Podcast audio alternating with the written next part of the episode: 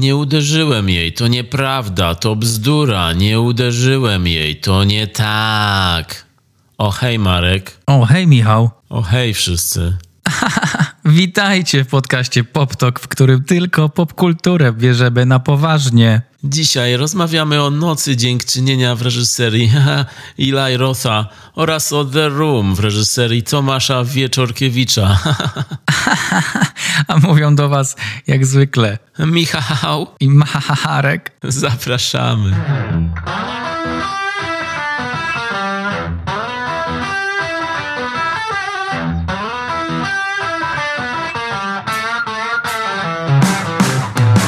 To będzie ten odcinek, to jest ten dzień.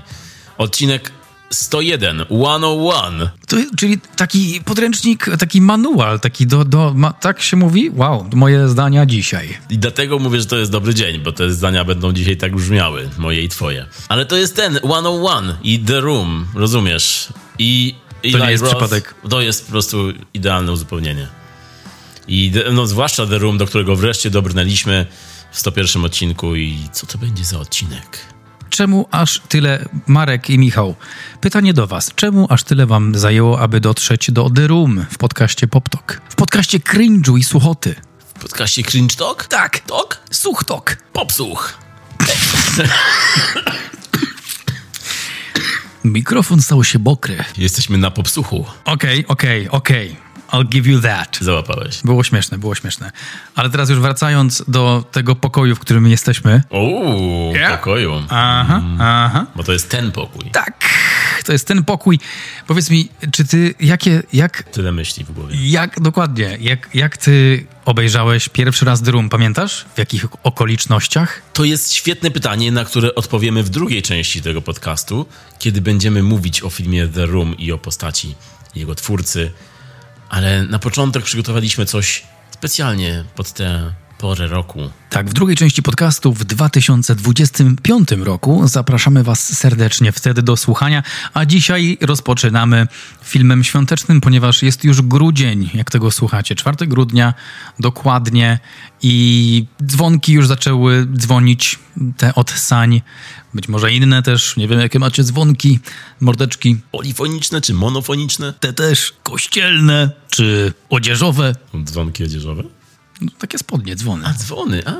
Dzwonki dla małych ludzi, Czyli dla dzieci. Dla dzieci. Dzwony dla dzieci są dzwonki. Check. Next! Film świąteczny, ponieważ święta już się zbliżają i w grudniu będziemy mieć taką mini tradycję, że za każdym razem w grudniowym nagraniu powiemy o filmie świątecznym. Ja dzisiaj mam jeden. Ty, czy ty masz też dzisiaj jeden, czy masz dwa? Czy masz minus jeden?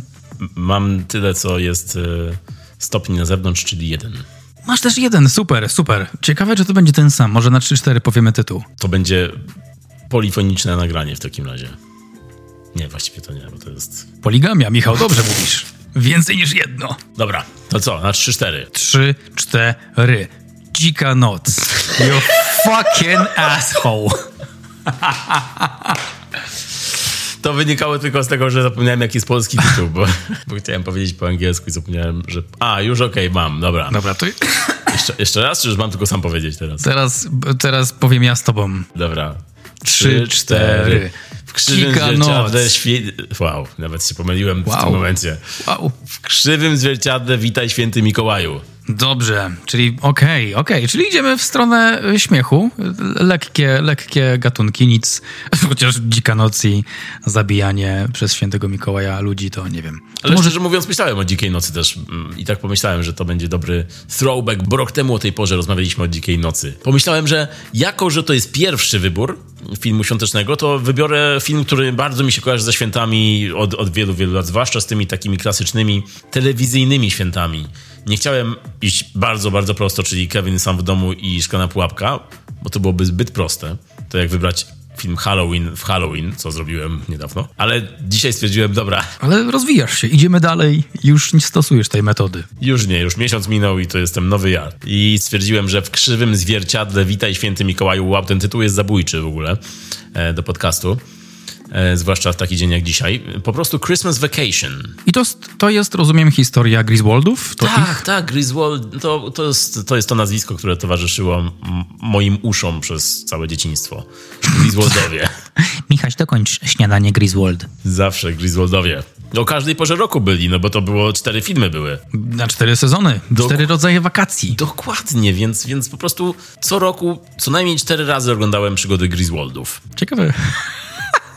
Ciekawe, jak, jak cię to uwarunkowało. Jak często jeździsz na wakacje teraz? Jak mnie to uwarunkowało, pytasz? Spójrz na mnie. No właśnie, no właśnie trochę się martwię. No, nie wyglądam jak Chevy Chase, Nie, ale dwa lata i...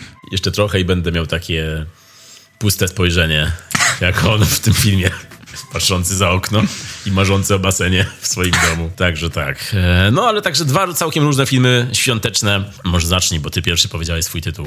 Ja powiedziałem Dzika Noc, ponieważ e, tak, rok temu o tym rozmawialiśmy i pamiętam, że mieliśmy taką cichą umowę, nie, nie dziką umowę, a cichą umowę, że ten film od wtedy będzie traktowany przez nas jako film, który tradycyjnie oglądamy w trakcie świąt, bo ta nowa interpretacja Świętego Mikołaja bardzo nam e, podpasowała. Dlatego wróciłem do tego filmu, żeby już na samym początku grudnia e, słuchaczom przypomnieć, że istnieje coś takiego z Davidem Harborem, czyli tym Harborem z, ze Stranger Things. E, jak on miał Stranger Things? To był Hopper. Tutaj gra świętego Mikołaja, który nie jest taki święty i jeszcze tylko wrócę, że tak, mówię o tym na początku grudnia, ponieważ potem może się gdzieś zagubić w, w, w, w śnieżycy innych filmów. To prawda, to jest bardzo dobry wybór na święta. Taki nietuzinkowy, bo to jest połączenie Kevina samego w domu z kinem akcji, z Johnem Wickiem, z filmem takim jak Nikt. Czyli Mikołaj jest badassem i kopie tyłki, konstruuje pułapki, ma wielki młot, którym rozwala czachy. Tak. Jak się ten młot nazywał? Jak się ten młot nazywał? Skull Crusher? Czy to teraz coś zapożyczam? Dobrze, dobrze powiedziałeś. A czy w takim razie nie powinien się nazywać Niktołaj? Nice. Bro, dzisiaj z rękawa. Wow. Święty Niktołaj. W roli głównej David Harbour. Ścięty Mikołaj. Czemu ścięty? A, bo ścina y, o głowie odcina. Wow! Right. Right. Michał dalej patrzy w przestrzeń. To nie jest jego ostatnie słowo. Trzeba powiedzieć w międzyczasie, ja wypełnię tę przestrzeń, Michał. Ty myśl, że dzisiaj mieliśmy bardzo długi, długi dzień. Oczywiście w naszych życiach długie dni oznaczają coś innego i, i dopiero jakieś 20 minut temu zaczęliśmy, zaczęliśmy ponownie myśleć, więc, więc potrzebujemy trochę czasu na rozruch. Dawaj, co masz? Dawaj, co masz? Widzę ten błysk, widzę to świecące się oczko. Tak, e, to będzie ścięty Mikołaj i jego Siedmiu krasnoludków. Teraz będzie głupio, jak nic nie powiem. Ścięty Niktołaj i jego krewnifery. No, moi drodzy, szykuje się ankieta po tym nagraniu, która nazwa jest lepsza. Moja, czyli Święty Niktołaj lub Michała, Święty Niktołaj i... Ście, ścięty. Przepraszam, Ścięty Niktołaj i jego krewnifery? Tak. Dobrze, dobrze. Michał wciąż myśli. To nie jest takie... Wiecie, jak, jak machina już ruszy, to tam, tam nie ma ha hamulca. Tam trzeba, trzeba to do końca, trzeba wybrać wszystko z miseczki. To jest jako obserwowanie geniusza przy pracy. Ścięty Niktołaj i Rudolf Czerwonooki Krewnifer. Okej, okay, to jest... You're pushing, pushing it. You're pushing it. Too much, okej, okay, dobra, Tak, to tak. lepszy było poprzednie, masz rację. To jest właśnie ten świąteczny klimat, który, którym chcemy was zarazić. Wracając. Dzika Noc, e, film bardziej krwawy, mniej dla dzieci, bardziej dla dorosłych, mm, ale taki świąteczny, zimny wieczór, żeby się rozerwać, no to w sam raz. Hej, ale to mój film. Why, why do you opowiadasz o moim filmie? Teraz ty opowiedz o moim. Nie pamiętam. Wow, what? Nie pamiętam. Z Griswoldami najbardziej pamiętam te letnie edycje. Ale, ale w, w zimowej coś było z lampkami. On spadł z dachu chyba. Tak, między innymi. On tam spadał wiele razy i dostawał wiele, wiele ciosów świątecznych. Tak, lampki też były. On chciał, on, on chciał mieć najbardziej, najjaśniejszy dom i najjaśniejsze lampki na całej, na całej dzielnicy i oślepił sąsiadów przez to. Ale nie, nie mów, że nie pamiętasz kuzyna Ediego, który przyjechał przyczepą tym z trailer parku do nich na święta i opróżniał swoje odpady do ich kanału. Na. Nie? Nie, nie, Pamiętasz dziadka z tupecikiem? nie. Pamiętasz spaloną choinkę? Mm, możesz dalej wymieniać. Nadal nie. No to Marek, w tym roku, w te święta czekacie powtórka z No w Krzyżnym. Zwierciadle. Witaj Święty Mikołaju. Ja sobie powtórzę i, i tyle. Tak, to jest, y, to jest klasyk świąteczny. Nie wiem jak u was, ale w moim domu na pewno to się zawsze oglądało święta i zaśmiewało się i nadal to oglądam i nadal jest śmiesznie. A teraz jak jesteś dorosły też oglądasz z rodziną Griswoldów? No, za, mój syn jest za mały na to. Więc jak będzie starszy, jak będzie na to gotowy, to puszczę mu Griswoldów kiedyś. Ale nie, teraz nie. nie. Nie, za wcześnie. Teraz będzie, myślę, bardziej coś... Hmm. Teraz są e, bajki świąteczne. Okej, okej. Jest Baranek Sean Ja, oczywiście. Świąteczny, tak. Znam. mm, i That's wiele it. innych. I to właśnie wyczerpało. Rozumiem, że baranek na repicie leci. Nie, są jeszcze inne, ale mniej znane, więc nie będę tutaj wymieniał, bo nie ma sensu. To prawda, w podcaście o filmach nie ma sensu wymieniać tytułów animacji. No jest śmieciarka, święta śmieciarki. Chciałeś, żebym to powiedział? Chciałeś? Nie wiedziałem, że to powiesz, ale cieszę się. Święta śmieciarki oglądamy, tak? Tak? Zadowolony? Święta śmieciarki. Bardzo fajna bajka, śmieciarka. Wow. Śmietek i Stasiu.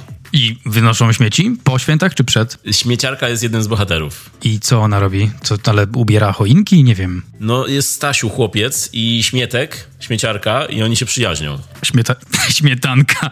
Śmieciarka to jest samochód? Tak, samochód, śmieciarka, dosłownie śmieciarka to jest i ona się przyjaźni z chłopcem. Śmietek nic nie mówi. Czyli twój syn jest gotowy na animację z człowiekiem, który przyjaźni się ze śmieciarką? Tak, jest tam też jeszcze Shop i Niedźwiedź. Oczywiście, oczywiście. I oni Mówiłem, nie idźmy w to.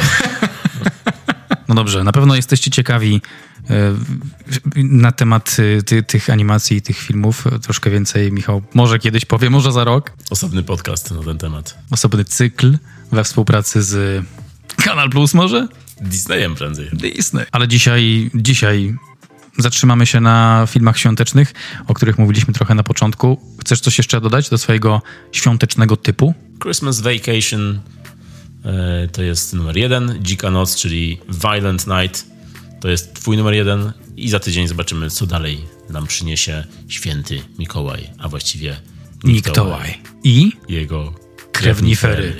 A powiedz mi, e, to jest, bo to może być głupie pytanie, ale widzę, że jesteś zainteresowany. Czy Halloween miało jakąś edycję świąteczną? Wiem, że to nie ma sensu, jakby patrząc na tytuł, ale może Mike Myers pojawił się kiedyś w jakimś stroju bałwana, czy w jakimś coś, śnieg jakiś tam był w tych filmach? Halloween, Christmas Edition? Nie, nie, nie, nie było nigdy świątecznego filmu Halloween z Mike'iem Myersem. To jest tak, że te slashery miały wtedy swoje związane z danym świętem e, po prostu tytuły i filmy, czyli, czyli jak było Halloween, to było związane z Halloween. Slashery świąteczne były osobną kategorią, takie jak Cicha Noc, Śmierci Noc, czy tam Christmas Evil. Było, każde święto miało swój slasher. I dlatego Halloween trzymało się Halloween, piątek 13 niekoniecznie trzymał się piątku 13, ale to jest to, że slashery wypełniały te luki świąteczne, czyli był Dzień Matki, był slasher, był nawet na Prima Aprilis slasher, był sylwestrowy slasher, New Year's Evil, czyli każde święto miało swój slasher i to jest dobry moment, żeby przejść do święta, które, którego brakowało w kategorii slasherów i Eli Roth postanowił wypełnić tę lukę. That's what she said, ale Thanksgiving, mówisz o tym filmie? Nie było wcześniej filmu, slashera em, o tematyce lub mm, w, w, z tych dat naokoło świątecznych. Wow, to jest kolejny przykład mojej pięknej, złotej gramatyki polskiej.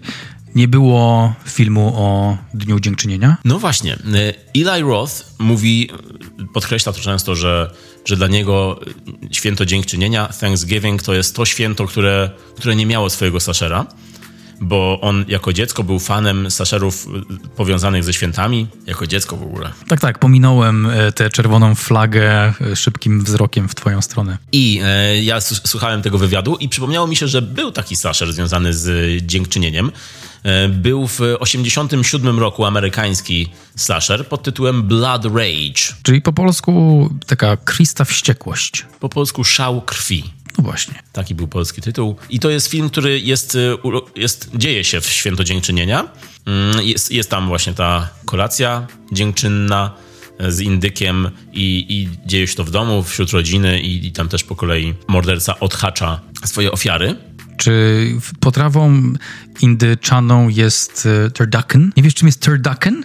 Nie. Bro, to jest indyk. To jest tak, kurczak, zrobiona rolada z kurczaka i wsadza się to do kaczki, zawijasz kaczką i to wsadzasz do indyka i zawijasz indyka, wsadzasz farsz, wrzucasz do piekarnika. Nazywa się tar, turducken, no bo jest turkey, duck i chicken. Ale ja mam lepszą nazwę. Mhm. Brzmi bardzo humanitarnie. Brzmi jak e, jakiś stan w, w, w, w USA.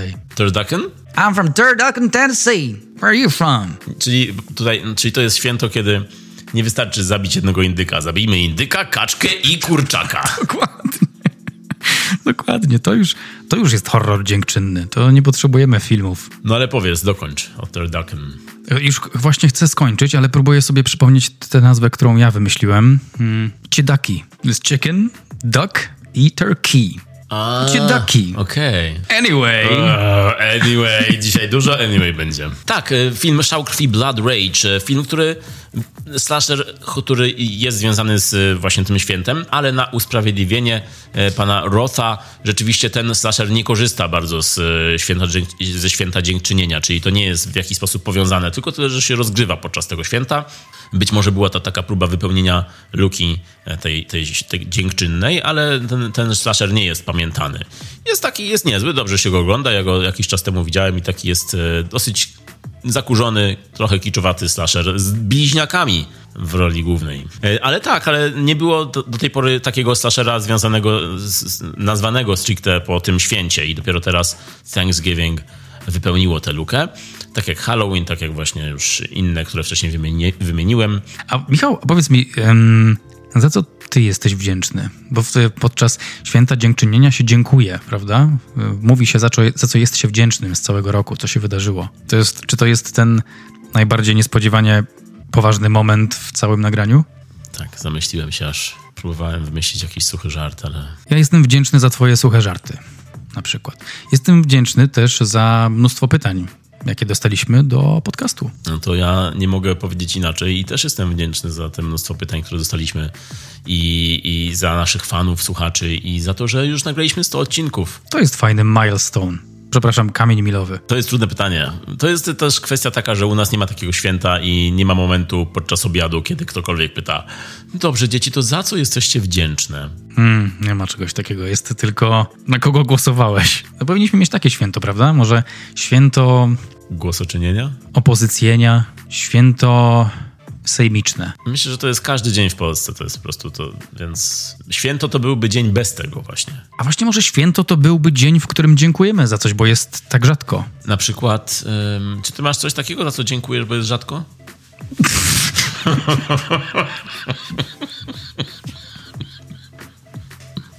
Właśnie tak to zostawię. Złoty materiał dzisiaj. Bez montażu. To idzie od razu, uploaduję to.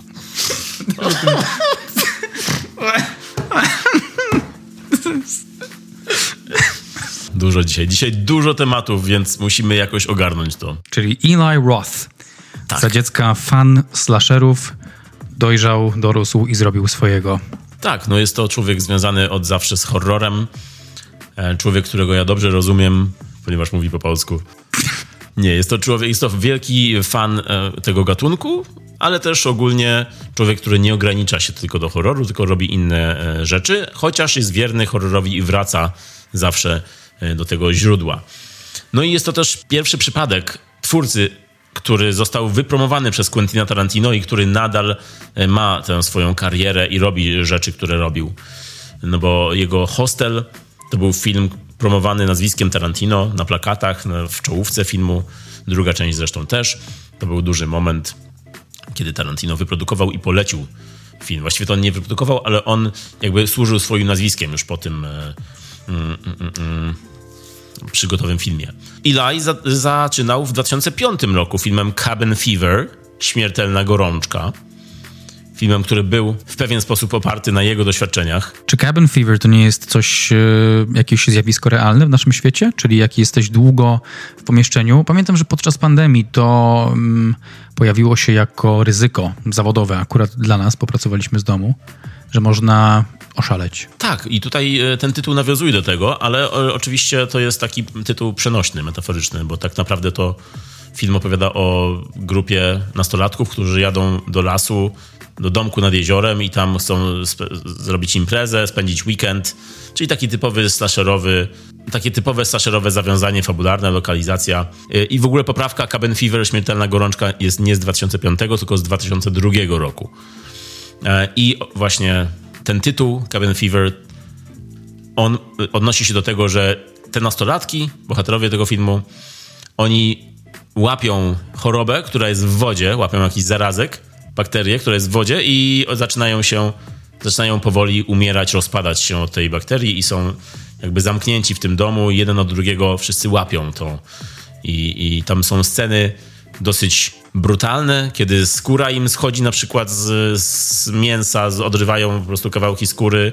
Nice. Tak. I jest coś, co zainspirowało Eli do stworzenia tych scen, bo on sam cierpiał na chorobę na łuszczycę chyba skóry i miał takie e, momenty, że mu skóra schodziła po prostu z ciała i stwierdził, że on to chce przenieść się na, na, na scenę horrorową i zrobił z tego właśnie taki dosyć ohydny moment, kiedy bohaterka się na przykład goli w wannie i ta z, z, zamiast włosów to razem ze skórą zaczyna nice. schodzić pod maszynką. Tak, tam... Fajny body horrorowy moment. Tak, no i Eli Roth jest właśnie znany z tego, że on ma dużo takich momentów body horrorowych, odpychających, bardzo krwawych w swoich filmach. Jego filmy są często określane jako gore po prostu. Często określane też jako gorno, czyli połączenie gore i porno. To jest moment Y, kiedy hostel wszedł, to jest moment też, kiedy piła pierwsza weszła rok wcześniej i był, było to zjawisko określane wtedy jako torture porn, czyli porno połączone z torturami. W ogóle nie słyszałem tego pojęcia, ale hostel pamiętam, że zrobił ogromne wrażenie. Zostawił ślad ten film i bałem się do hostelów jeździć.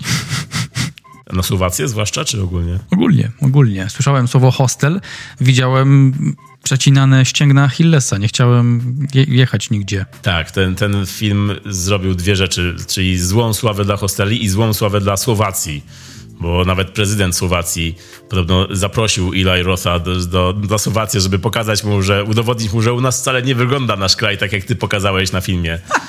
I oczywiście Roth y, bardzo go to rozbawiło, bo on stwierdził, że oczywiście, że wie, tylko chciał to zrobić tak typowo slasherowo, e, takie typowe amerykańskie podejście. No bo Hostel jest rzeczywiście filmem, który ma taki mindset Amerykanina, czyli Amerykanie jadą na ten road trip taki po Europie, tak. zatrzymują się po to, żeby zaliczać kolejne dziewczyny i oczywiście te, te miasteczka na Słowacji wyglądają jak, nie wiem, Bośnia i Hercegowina w latach 60.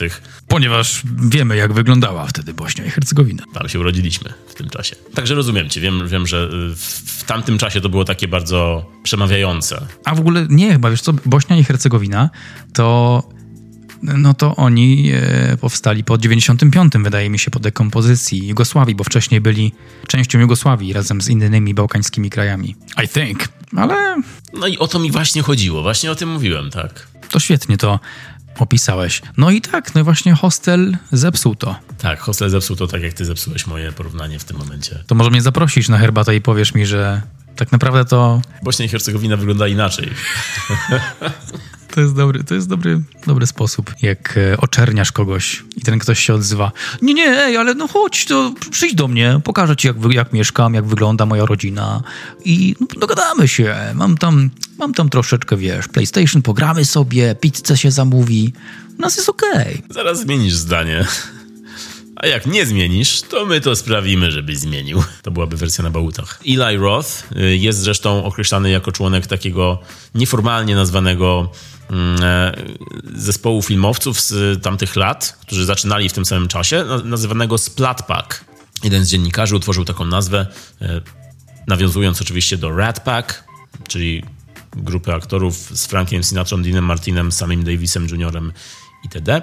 Splatpak to była grupa reżyserów właśnie, w której był Eli Roth, był James Wan, który zaczynał piłą, mm, Robert Rodriguez, Alexander Adja, twórca Bladego Strachu chociażby, no czy też Neil Marshall i wielu jeszcze, może nie wielu, ale kilku innych reżyserów, Rob Zombie. E, I oni też robili takie ostre horrory, krwawe, e, które rozpoczęły mm, nową erę właśnie w tym gatunku. Roth był jednym z tych twórców. Może nową Elę. Nowego Ele. Nope. Nope. Nope. Oglądałeś drugi hostel też? Nie oglądałem drugiego. Pierwszy obejrzałem, nie spałem, ani w domu, ani w żadnym hostelu. E, widziałem go w Bękartach Wojny, z tego go jeszcze kojarzę. I e, z Thanksgiving. No, drugi hostel, w ogóle pierwszy hostel, jak obejrzałem tam zaraz po tym, jak wyszedł, y, ja troszkę byłem rozczarowany tym, co zobaczyłem. Może po tym, że Tarantino promował, po tym, że tak się dużo o tym mówiło. Troszkę byłem rozczarowany tym takim komediowym podejściem do, do ukazania y, tych realiów europejskich. Gdzie była druga część? A druga część mi się właśnie podobała bardziej. I teraz nawet przygotowując się do Nocy Dziękczynienia obejrzałem sobie jeszcze raz te dwie części i teraz doceniam bardziej pierwszą część na przykład.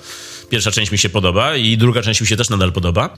Druga część też rozgrywała się w, na Słowacji z inną grupą, tym razem dziewczyny podróżowały. Trzy dziewczyny były bohaterkami. W drugiej części fajne było to, że były dwie perspektywy, czyli były, była tak jak w pierwszej części perspektywa studentek podróżujących po Europie, i zatrzymujących się w tym hostelu na Słowacji i kiedy one już tam przyjeżdżają, to my już wiemy co i jak. Nawet jest zresztą Pulp Fiction leci w telewizorze w tym hostelu, kiedy wchodzą zarówno w pierwszej części, jak i w drugiej. Także tam w tym hostelu non-stop Pulp Fiction leci na repicie. E, no i w drugiej części, tak w jednej trzeciej wchodzi nam druga perspektywa, czyli perspektywa tych bogatych Amerykanów, którzy lecą do tego, e, do, na tę Słowację, żeby zabić, ponieważ zapłacili najwięcej i dostają możliwość właśnie bycia tymi oprawcami, którzy, tej, right. tak, którzy tam wykupują możliwość zabijania, zabijania. torturowania. Mhm. Fajnie, fajnie. Pomyśl, teraz tak sobie, tak, tak mi wpadło do głowy, wyobraź sobie, za pierwszym filmem prezydent zaprosił go i powiedział, tutaj nie jest tak źle. I co zrobił Eli? Zrobię drugą część. I ten prezydent co, co musiał pomyśleć? Siedział przy biurku i Eli, no Kurczę. Jedziesz na spotkanie z prezydentem, mówisz, no dobra, no ja wiem, rozumiem, no wiem o co ci chodzi, wiem. Wracasz i pach, jeszcze raz to samo. Druga część w domu prezydenta. Nie, tak naprawdę to pewnie tam nie pojechał, tylko po prostu przyjął to i zignorował. Ale druga część w ogóle, po, samo to, że zielone światło na drugą część e, dostał Roth już chyba kilka dni po premierze jedynki, bo to był taki duży sukces, że od razu powiedzieli, że rób sequel i on właśnie już bardzo szybko po jedynce zrobił dwójkę. Dwójka, tak jak mówię, mnie się bardziej podobała od jedynki, chociaż dzisiaj jak oglądałem, to oba są naprawdę takie porządne horrory, może nie horrory, ale takie właśnie thrillery slash gore slash komedia, bo dzisiaj to widzę bardziej tak komediowo z przymrużeniem oka i fajnie działa właśnie to poczucie humoru Rota, który często pokazuje w swoich filmach Amerykanów jako tych ignorantów, właśnie tak dosyć celowo i, i pokazując właśnie pierwszą część hostelu i tych bohaterów swoich, którzy kończą bardzo źle. I w drugiej części też ci Amerykanie kończą źle. To jest wszystko takie z przymrużeniem oka i dzisiaj bardziej to doceniam, wydaje mi się, niż kiedyś. Powstała też trzecia część hostelu, e, którą też oglądałem, ale tutaj już Roth nie, już jej nie robił. To było lata później i po prostu wytwórnia chciała skorzystać i zarobić jeszcze raz. Trzecia część rozgrywa się w Las Vegas w ogóle. Ameryka zostaje w Ameryce tutaj. A propos w drugiej części grali dwaj aktorzy z gotowych na wszystko. What a story, Mike. Bo to są dwaj aktorzy do tej pory telewizyjni, którzy byli niewykorzystani i właśnie Roth wykorzystał ich bardzo fajnie w drugiej części hostelu e, i od tej pory szkoda, że już nie korzystają z nich, bo to Richard Bergie albo Bergie i Roger Bart. Dwóch naprawdę dobrych, niewykorzystanych aktorów. No i Roth później zrobił jeszcze kilka horrorów, kilka takich splaterów. Zrobił swoją wersję filmu Cannibal Holocaust, który jest jednym z jego ulubionych filmów i którego reżyser Ruggero Deodato nawet miał cameo właśnie w drugiej części hostelu. A Roth zrobił film Green Inferno, czyli Zielone Piekło, czyli film o Amerykanach, którzy, znowu Amerykanie, ignoranci, jadą gdzieś na jakąś... W, w, w, jadą w dżunglę i tam spotykają plemię, które okazuje się kanibalami, a oni chcą ich po prostu nawrócić na tą dobrą stronę, na dobrą ścieżkę e, i kończą oczywiście źle, bo ci kanibale po kolei ich zaczynają zjadać. Film, w którym pamiętam najbardziej jedną scenę, czyli Amerykanie próbują się wydostać z, z rąk tego plemienia i dają im marihuanę, chcą ich upalić marihuaną. I rzeczywiście to ci to plemię się upala i jest bardzo zabawnie, jest śmiesznie, oni próbują uciec, ale to, czego nie przewidzieli bohaterowie, to to, że dosyć szybko dostają fazę, gastrofazę. I jak się domyślasz, kanibale z gastrofazą. Mają ochotę na, to, na te polędwiczki. Tak, to jest najlepsza scena w ogóle w całym filmie. I scena, dla której ten film powstał. Nie widziałeś filmu Kto tam? Knock Knock z Keanu Reevesem i Anon de Armas? Z tego filmu pamiętam klipy, y, jak dziewczyny pukają do Keanu, do jego drzwi i są całe przemoczone i on je w końcu wpuszcza do domu i pamiętam jeszcze scenę, w której on jest związany i bardzo dużo przeklina.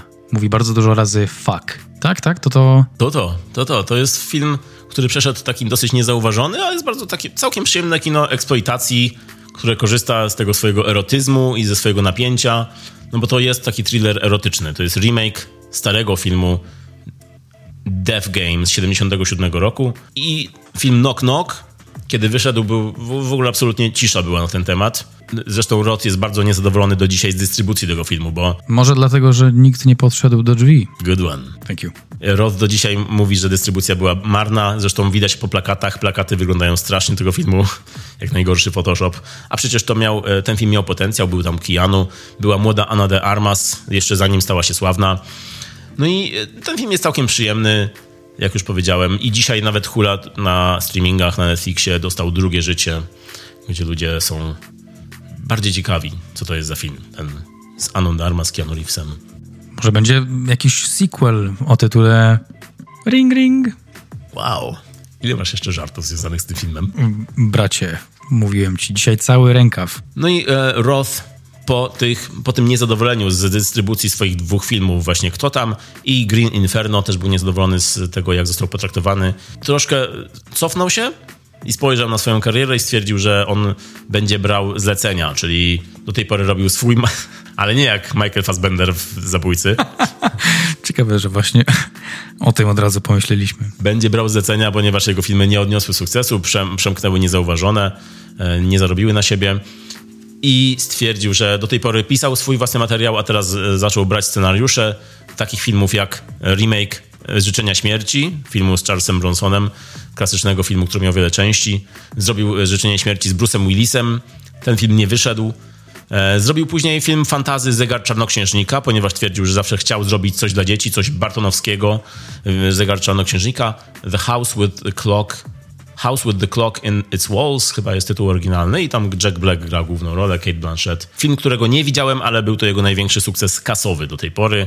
Także dobrze zrobił, ponieważ pewnie trochę zarobił w tym czasie, biorąc zlecenia i mógł odpocząć i teraz wrócił z przytupem, ponieważ Noc Dziękczynienia to jest film, którym wrócił po latach, e, po prawie 10 latach do tego gatunku. No wreszcie ten tytuł się pojawił. Już myślałem, że poczekamy do czwartku. I jest czwartek. Jest też czwartek właśnie, gdy to nagrywamy. Noc Dziękczynienia. Zwykle jest to dzień, prawda? Dzień Dziękczynienia? No właśnie, e, chyba mówi się święto dziękczynienia, ale chyba dzień, okay. dzień tak dziwnie brzmi, dzień dziękczynienia. Right? Brzmi dziwnie i nie powinno się tak mówić, ponieważ e, ważna jest higiena jamy ustnej i można sobie coś połamać, więc nie. Thanksgiving. To jest film, który powstał e, oryginalnie na podstawie zwiastuna. To był trailer, który był pomiędzy dwoma częściami filmu Grindhouse w 2007 roku. Czyli ten projekt Grindhouse miał dwie części: Death Proof Tarantino i Planet Terror Rodrigueza. I w wersji w Stanach były puszczane razem te dwa filmy, i pomiędzy były takie fałszywe trailery. I jednym z tych trailerów właśnie był Thanksgiving, taki dwuminutowy trailer, który można znaleźć na YouTubie. W 2007 roku. Ten trailer Thanksgiving okazał się takim fan favorite, bo ludzie czekali, żeby Roth właśnie zrobił kiedyś pełnometrażową wersję tego trailera. E, tam jeszcze wśród trailerów były m.in. Machete, czyli też w ten sposób zaczęła się przygoda Rodrigueza z tą, z tą serią, bo zrobił ma Macheta i Macheta zabija. Później też na podstawie swojego trailera z danym Trejo. Były też Werewolf Women of the SS. Sounds legit. Yeah, Roba Zombiego. I był też film, trailer Edgara Wrighta Don't, korzystający z tego bardzo takiego trailerowego słowa don't. Często trailery horrorów, slasherów w latach, w latach 80.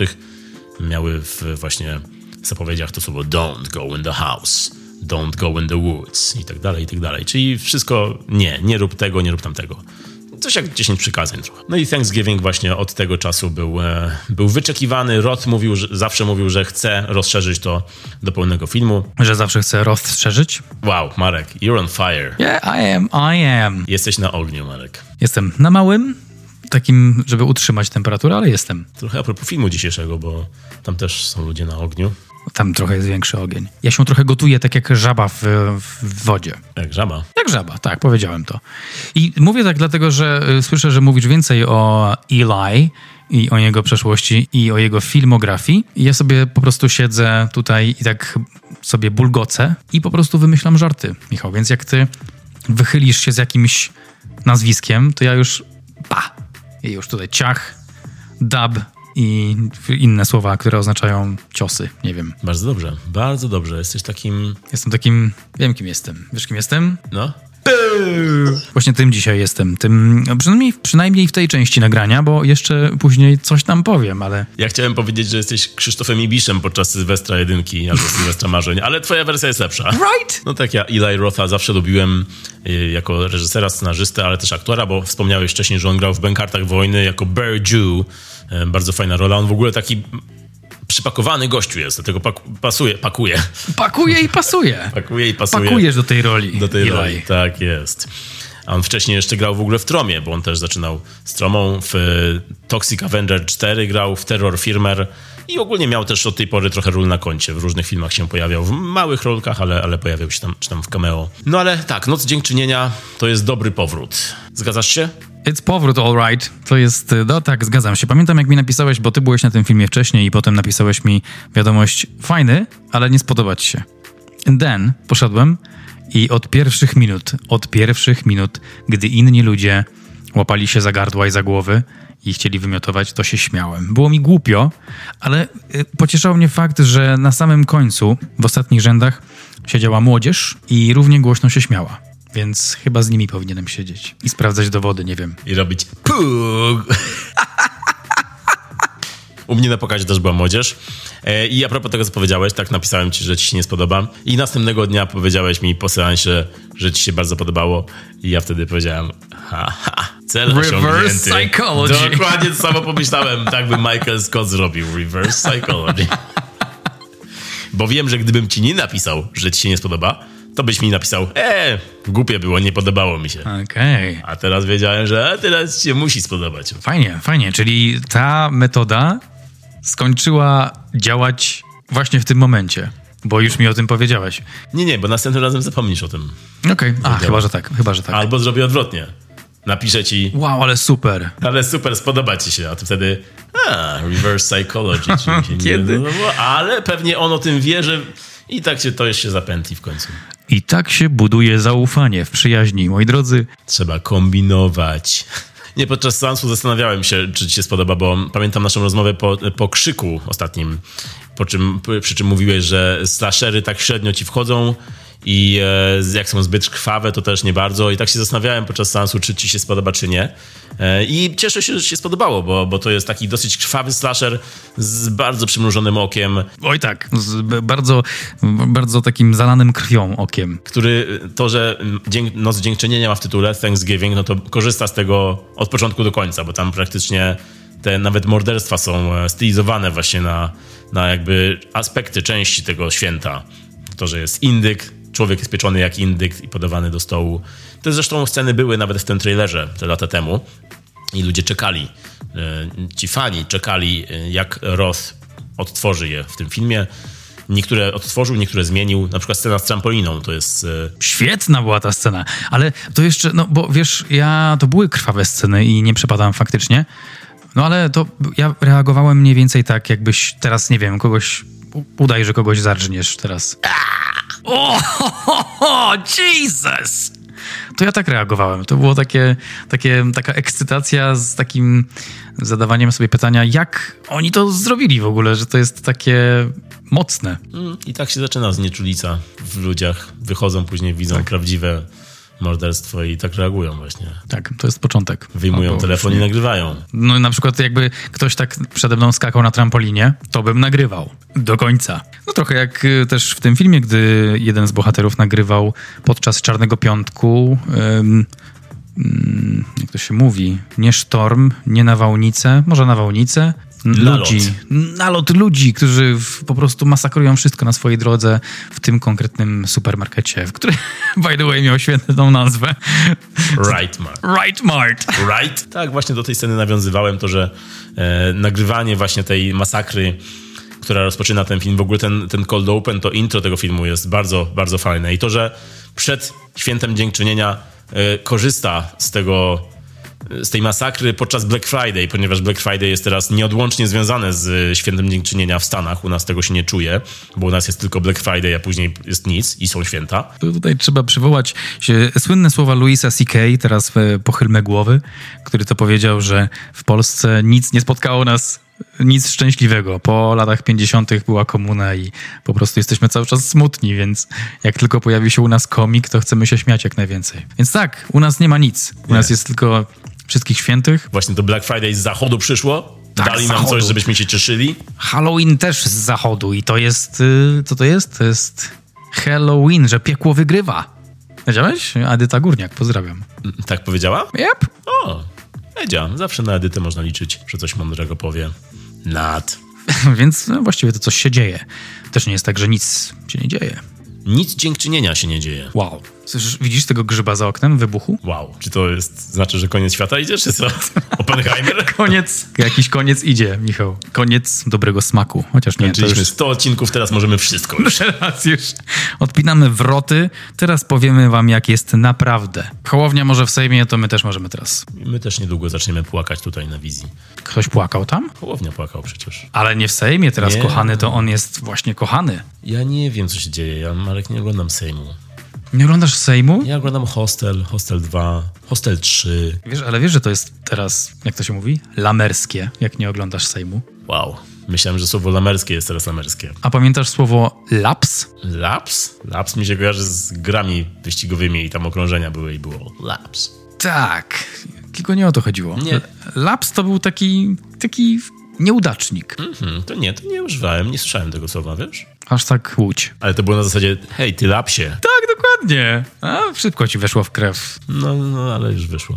Dobra, y, Noc Dziękczynienia, wracając, y, czyli y, tak jak powiedzieliśmy, film, który powstał, film, który zapoczątkował trailer w 2007 roku.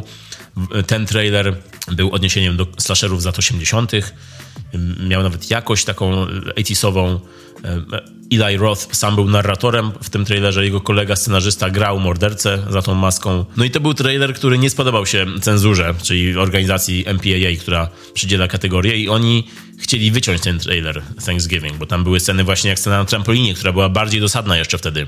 Tam była dziewczyna skocząca na trampolinie i ona upadała, w sensie morderca wbijał nóż i ona upadała jakby okrakiem na ten nóż. I to Aj! było, no, to było bardzo takie fe. Ale tego się spodziewałem. Myślałem, że właśnie to pokażą. I, I tak, i wszyscy myśleli, że Roth powtórzy to w tym filmie. Nie powtórzył, to jest fajnym zabiegiem, bo wszyscy wiedzieli, że on, wszyscy czekali na to, a on zrobił to inaczej. No, fajnie, że, że zrobił wywrotkę. Nawet sam twierdzi, że gdyby chciał odtworzyć siebie sprzed 15 lat, no to i tak by to nie wyszło tak jak, e, tak jak wszyscy by chcieli, więc zrobił to inaczej.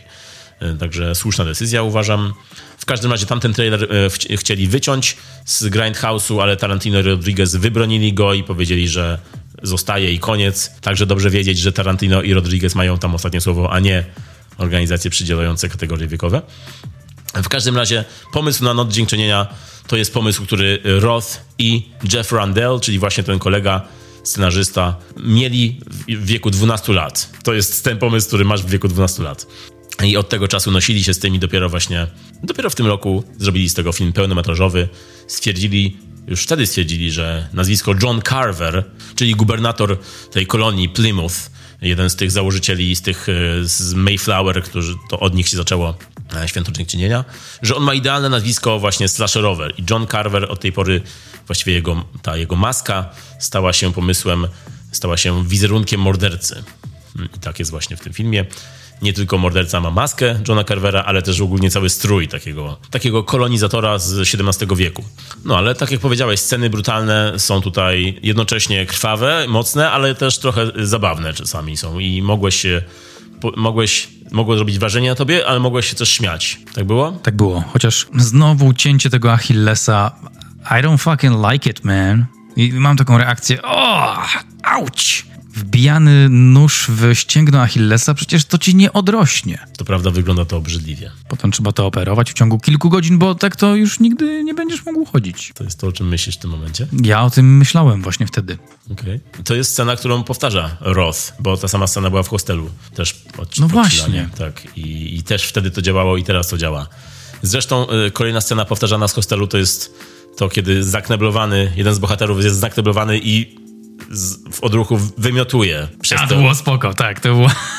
Wow, to, była to taka, to była taka gormedia. I to jest scena, którą też Roth powtórzył, bo też była w hostelu. Też zakneblowany jeden z zakneblowany bohaterów też wymiotował przez knebel. Ale mnie wtedy rozbawiło bardziej to, że patrzymy na na ludzkie ciało upieczone i uformowane w, w taki sposób, żeby przypominało indyka i bawiło, to było dla mnie bardzo gormediowe właśnie, takie, takie, takie wow, to się nigdy nie wydarzy, e, a fajnie, że chociaż tutaj to widzę. To jest coś, co nie wiedziałeś, że chcesz, nie wiedziałeś, że potrzebujesz, a potrzebowałeś, tak? tak. I ten aktor, on zwykle gra dupków, ten mąż. Ten mąż, Rick Hoffman. Ja tak. też przez cały seans zastanawiałem się, skąd ja go znam, a później się okazało po seansie, że to były liczne role dupków z różnych filmów, takie drugo trzecioplanowe, tak. Tak, a tu jest takim kochającym mężem, który widzi, który dostaje taką, ma taką karmiczną rolę. Za wszystkie te swoje poprzednie role dostaje nauczkę teraz. I, e, no i właśnie próbuje zwymiotować przez tą szmatę, którą ma w buzi. To było komiczne, śmiałem się. Ale nawet ta scena obiadu z, z, tym, z tą ofiarą w formie indyka nawet y, komediowe było to bardziej jeszcze, mnie to jeszcze bardziej bawiło przez to, że ten morderca, on tak chodził z tym mikrofonem i tak, taką narrację jakby robił do tego przez, y, przez głośniki i tak mówił. I przy tym, przy tym do tej całej rodziny, która rozmieszczona była wokół stołu, opowiadał takie, jakby rzucał takimi suchymi tekstami, dosłownie jak z naszego podcastu. Jak jest. To mi się bardzo podobało, to mi jeszcze lepiej działało, tak komediowo, bo on tam próbował nawiązać do tego, że to jest dziękczynienie, i jakoś próbował to, już nie pamiętam, co on tam mówił, ale, ale, ale było zabawnie, sucho i zabawnie. Szkoda, że nie pamiętasz, bo chętnie bym sobie przywołał to, ale wyobrażam sobie Wyobrażam sobie typa chodzącego z młotkiem albo czymś tam w ręce i myślącego nad żartami. I tak, hej, czy ten wyląduje? Kurczę, chcę być zabawny. Chcę być niebezpieczny, ale, ale chcę, żeby się pośmiali trochę. To by było ok. To by było ok. Oczywiście to by już poszło wtedy w totalną komedię, ale albo taką parodię trochę z basenu braci Wyans, jak parodiowali Krzyk strasznymi filmami, ale jakby tak właśnie siedzieli przy stole zakneblowani i słuchali tych żartów i tak po sobie patrzyli, hey, that wasn't so bad. I tutaj były takie momenty właśnie przy tym stole, kiedy no, bohaterowie nie mieli takiej reakcji, że that wasn't so bad. Ale myślę, że my, my widzowie mogliśmy docenić tę suchość tych żartów i tego, że mordercy się chciało wymyślić. Tak, tak, bo tutaj nie chodzi, to, to wymaga czasu, to musisz nakryć do stołu. Yy, przecież yy, robił marynatę do tej kobiety. Um, musiał wszystkich znaleźć, przy, doprowadzić do tego stołu, napisać tekst, tak? Przygotować kamerki. Głośniki rozmieścić. To nie jest takie proste. Tak, to wszystko połączyć, kable wszystkie, bluetooth itd. To jest wysiłek, którego nikt nie docenił. To jest to, co e, straszny film e, dobrze parodiował w krzyku, kiedy morderca musiał sprzątać po sobie, uciekać, szybko się chować. To jest to, tak. czego, o czym nie myślimy oglądając Slasher nigdy. Wspomniałeś przed chwilą e, krzyk i w ogóle Noc Dziękczynienia kojarzyła mi się momentami z krzykiem. Widać inspirację tego typu slasherami, chociażby w tym, że Noc Dziękczynienia działa zarówno jako slasher i, i też jako komedia.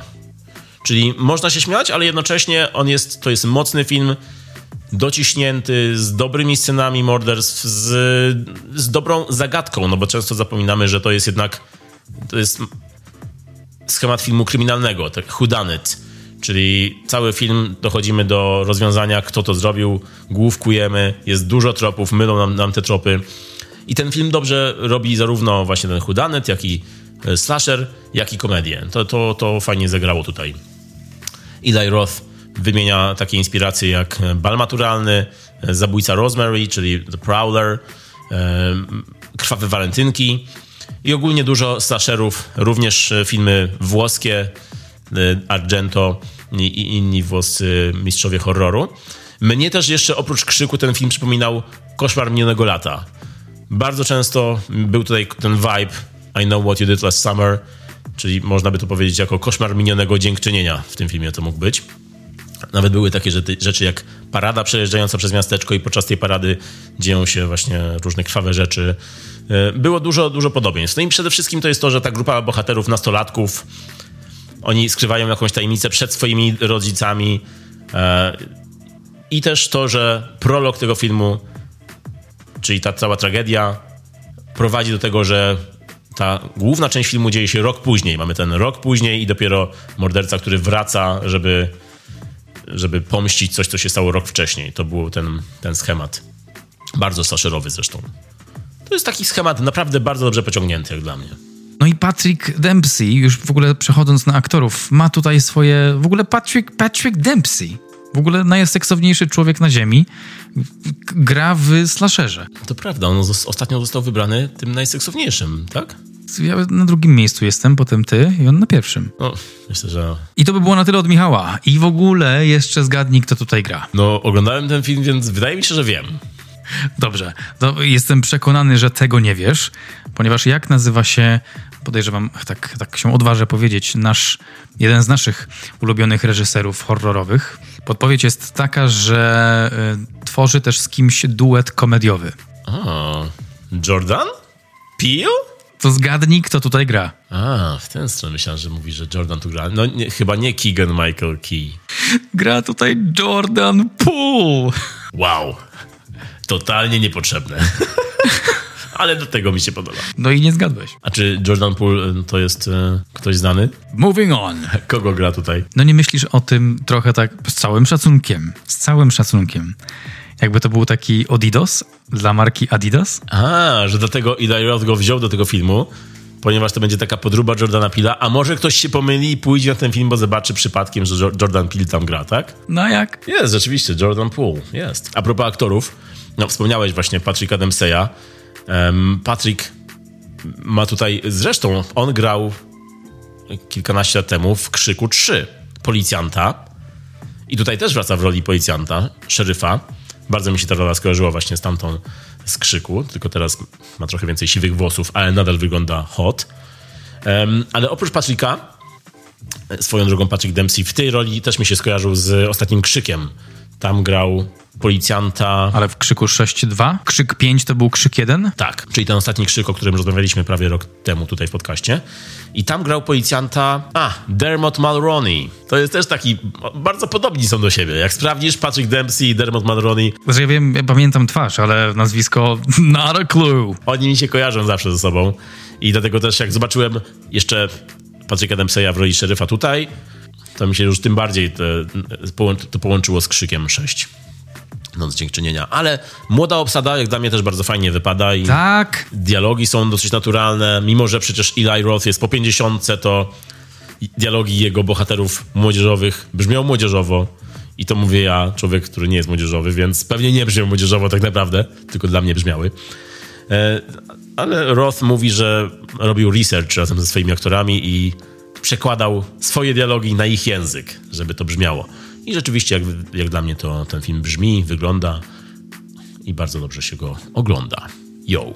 Eli Roth z Rothiu, dobry research. Po raz kolejny. Dobra, poczekaj, a teraz jak nazywała się główna aktorka? Nell Verlack. Nell Verlack. Ona była fajna, bardzo fajnie mi się ją oglądało, naprawdę. Tak y, przekonywała swoją rolą.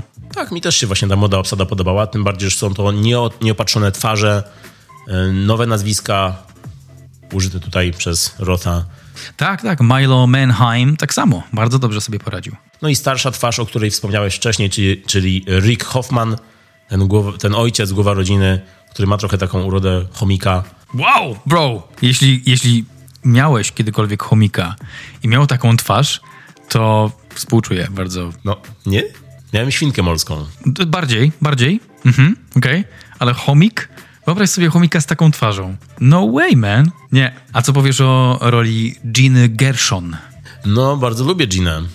Bardzo ją lubię i dobrze było ją widzieć tutaj, chociażby na krótko, ale dobrze było zobaczyć ją w takiej roli jeszcze tak dosyć krwawo skończyła. Ale ogólnie mnie rozśmieszył cały ten prolog, który jakby jest satyrą na Black Friday i na, na takie tego typu zachowania. To było bardzo zabawne rzeczywiście wejście i ten kontrast święta dziękczynienia i tego rodzinnego święta z tą jadką, która się rozgrywała w, w markecie.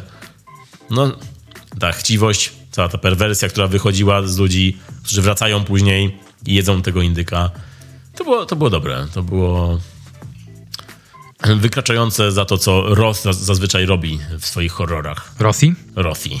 Mały Eli Rothi. Jakie są wnioski, Michał, z tego, że podobały mi się te sceny i się śmiałem? A tobie nie. Mm, ja, mnie też się podobały, ja też się śmiałem na nich. Na pieczeniu indyka, kiedy ten cały termometr, czy cokolwiek to było... Tak, wyskoczył. Tak, wyskoczył, to, to było tak zabawne. I... Danie gotowe. Ogólnie tam było dużo takich zabawnych akcentów włożonych w krwawe sceny. Wow, ale wiesz co, powiem teraz tak. Yy, a propos zabawnych akcentów, to mamy, mamy coś dzisiaj, co jest upieczone od wielu, wielu lat jest gotowym produktem i są tam zabawne akcenty i chcę przejść do filmu The Room. Wiem, wiem, że już się nie możesz doczekać, żeby porozmawiać o gwoździu programu, ale najpierw... Popsumowanko. Thanksgiving. Po polsku tytuł Dzień, nie, Noc. Noc. Dziękczynienia. Film, który miał 15 milionów budżetu, a zarobił już 30. Dobrze sobie radzi i ja się wcale nie dziwię, bo dobrze się go oglądało. E, ze wszystkich dzisiaj wspomnianych powodów. E, może je jeszcze przypomnę. Świetny szkielet slasherowy, grupka amerykańskiej młodzieży, która rozkminia, co zrobić, jak w mieście pojawia się seryjny morderca i jak zwykle są bardzo kreatywni i to wszystko jest bardzo rozrywkowe e, i, i krwiste, niczym na pewno nie indyk, który serwują, bo którego serwują, ponieważ indyk jest upieczony. Szczerze mówiąc, gdy wstałem tego dnia, nie sądziłem, że właśnie w taki sposób zakończę listopad albo film Topad. Natomiast tak to się wydarzyło i jestem z tego powodu bardzo zadowolony i polecam wam film. E, chciałem powiedzieć w ogóle, chciałem powiedzieć polecam wam film Turducken, ale, ale nie, nie, nie polecam wam tej potrawy. Chociaż if you're into it, jeśli chcecie spróbować, to też zachęcam, ale nie o tym. Y, to będzie na pewno bardzo ciekawa noc, jeśli wybierzecie się do kina i zdecydujecie się przeżyć ją. To jest słowo klucz. Jest tu dużo absurdu, takiego smacznego, łatwo przyswajalnego i lekko strawnego. Tak jak ten film jest absurdalny, tak właśnie bym polecał go przejmować i konsumować i, i potem, e, i potem o nim rozmawiać i mieć dobry czas przy tym. I na pewno pójść z kimś na, ten film, obejrzeć go e, z kimś. E, bardzo dobry film do Drinking Game, do jakiejś gry pijackiej z każdą sceną mordu przykład. I prawdopodobnie zostanę skancelowany po tym podsumowanku, więc powiem tylko, że ode mnie, ode mnie leci siódemeczka na 10, bo uważam, że dobry film, dobrze się bawiłem. Um, na pewno wpadnie do kolekcji, do, do, do banku pamięci i do takiego, takiej biblioteki propozycji na, na slashery do obejrzenia w przyszłości. Eli Roth, czy też po, po polsku Eli Roth, um, zawsze czuł się komfortowo w gatunku horroru i to, że miał kilkuletnią przerwę od swojego ulubionego gatunku, to mu dobrze zrobiło. Um, widać tutaj po tym filmie, po Nocy Dziękczynienia, że czuje się komfortowo, nie idąc na całość. Tak jak kilka, kilkanaście lat temu poszedłby w wielu scenach w dużo, dużo bardziej w gore, tak tutaj się wstrzymuje, co działa paradoksalnie na korzyść tego filmu. Ja nie ukrywam, że ten film podobał mi się najbardziej w jego filmografii. Lubię jego filmy, ale nie miał do tej pory żadnej, mm, żadnego filmu, który byłby moim ulubionym w swoim gatunku. Natomiast Noc Dziękczynienia to jest bardzo, bardzo dobra zabawa. To jest taki powrót do lat 80., powrót do slashera, który jest jednocześnie slasherem, który stoi na własnych nogach i jednocześnie dobrym hołdem, czyli coś, e, co najlepiej robił krzyk do tej pory. Oczywiście z krzykiem tutaj do, do, krzyku tutaj nie ma podejścia, ale za to scenariusz Nocy Dziękczynienia jest też tak dopięty jak teksty Kevina Williamsona. Tutaj od początku do końca jest dobra zabawa, horrorowa. E, sceny, które nie przekraczają granic absurdu, nie przekraczają tego momentu, że jest za dużo gor. Mm, widać, że Roth właśnie się ograniczał, jak chociażby w scenie z trampoliną. I jak dla mnie działa to na korzyść tego filmu. Najbardziej podoba mi się połączenie tematyczne z Świętem Dziękczynienia, czyli te wszystkie motywy związane z tym świętem są odhaczane po kolei przez Rotha, przez mordercę. E, to, że narzędzia zbrodni są blisko powiązane z tym świętem, czy też sposób odhaczania ofiar. No jest to bardzo kreatywne po prostu w, tym, w, w granicach tego gatunku. I mnie się to bardzo dobrze oglądało. Kiedy wyszedłem, pomyślałem, że to jest dobry horror, dobry slasher, siódemeczka. A teraz, jak minęło już parę dni, to stwierdziłem, że hej, tak dobrze wspominam ten film, mam ochotę go jeszcze raz obejrzeć, więc dam mu ósemeczkę. A co? Najlepszy film w, doro w dorobku Rotha do tej pory. I no i żeby, żeby więcej takich robił. Najlepszy film w jego dorobku. Wow, znowu to zrobiłeś. Nice. No i też muszę dodać do tego, do tych śmierci, do tych śmierci jeszcze, do tych śmierci no, Noc Dziękczynienia. Czyli takie kile jak upieczenie człowieka jak indyka, czy też odcięcie głowy człowiekowi w przebraniu indyka, który później miota się jak, jak dosłownie indyk bez głowy, to zasługuje na, na propsy. Yy, I też muszę tu oddać hołd, że w filmie pojawia się kostium wzięty z filmu Mordercze Klauny z kosmosu w pewnym momencie na paradzie. Także Dużo fajnych akcentów, dużo fajnych histeregów. Duży, duży plus za to. No to może a propos tych akcentów. Teraz już? Czy to jest już moment? Tak, tak, tak. no to fajnie. Jaki to, Tomasz Wieczorkiewicz, jaki myślisz ma akcent? Uff, unikalny? Dobre słowo. No jest to po prostu jego akcent. Akcent zdecydowanie europejski, choć, choć on twierdzi, że jest to taki typowo amerykański. No właśnie, tak mi się wydawało, bo jak słuchałem z nim wywiadów, to on brzmiał na takiego, który świadomie posługuje się amerykańskim akcentem, ale przebija przez niego taki Poznań. Bez urazy dla Poznania. Myślę, że przyjmą to z uśmiechem na ustach. Right? Druga sprawa moja to jest y, czemu Tommy Wiseau? Czemu nie Tommy Wilson? Czemu nie Tommy w, w, you know, Smith? Nie wiem. Jak zdążyliście zauważyć, w tym momencie przeszliśmy do e, postaci Tomiego Wizu albo Wizu i do filmu The Room, czyli tego, po co wszyscy tutaj dzisiaj pewnie przyszli.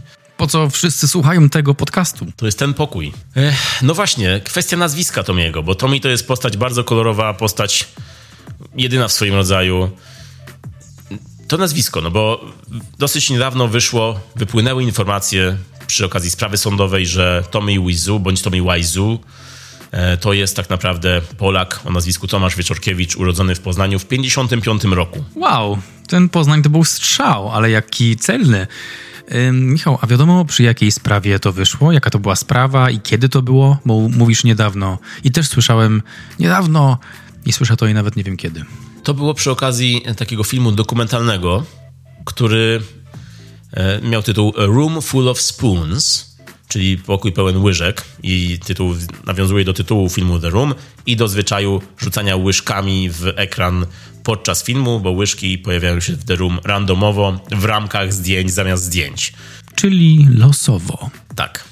I film dokumentalny Room Full of Spoons jest filmem z 2016 roku, który zaledwie parę dni po swojej premierze został zdjęty z kin, ponieważ Tommy e, złożył pozew ponieważ stwierdził, że naruszają jego dobra osobiste. A ten film właśnie dociekał prawdy o tym, kim jest Tommy. Czyli twórca, który zresztą pracował kiedyś z Tomim e, przy okazji jakiegoś innego filmu bądź serialu. Nazywał się The Living Room. Twórca tego dokumentu nazywa się Rick Harper i zawsze twierdził, że jest super fanem Tomiego i właśnie dlatego zrobił ten dokument, który chciał oddać mu cześć, chciał oddać hołd temu filmowi. To już wiemy skąd jest... O, cześć Marek, bo chciał. on chciał oddać cześć. Wszystko jasne. Tutaj to słyszeliście jako pierwsi. To właśnie dzięki niemu. Cześć mamy... Tomi, to twoje cześć? Przyszedłem je oddać. I powie, o, moje cześć. O, cześć. O, cześć, cześć. Um, czyli tak, 2016 rok, po premierze film zdjęto. No i od tej pory ciągnęła się właśnie ta sądowa batalia. Film nie mógł być pokazywany w kinach ani nigdzie, ponieważ Tommy e, cały czas zakazywał, cały czas po prostu mm, twierdził, że naruszają jego dobra osobiste.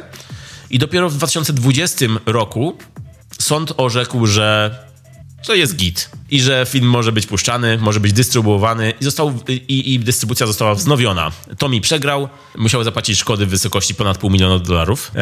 No i wtedy właśnie wypłynęły dokumenty z tego procesu i, i ten sam ten dokument potwierdzał to, że Tommy jest tak naprawdę nie tylko Europejczykiem, ale też Polakiem i dotarli właśnie do, do jego korzeni. Czemu zresztą do dzisiaj Tommy zaprzecza. Nadal twierdzi, że on jest Amerykaninem stuprocentowym i nie ma nic wspólnego z nami. Także odżegnuje się od nas.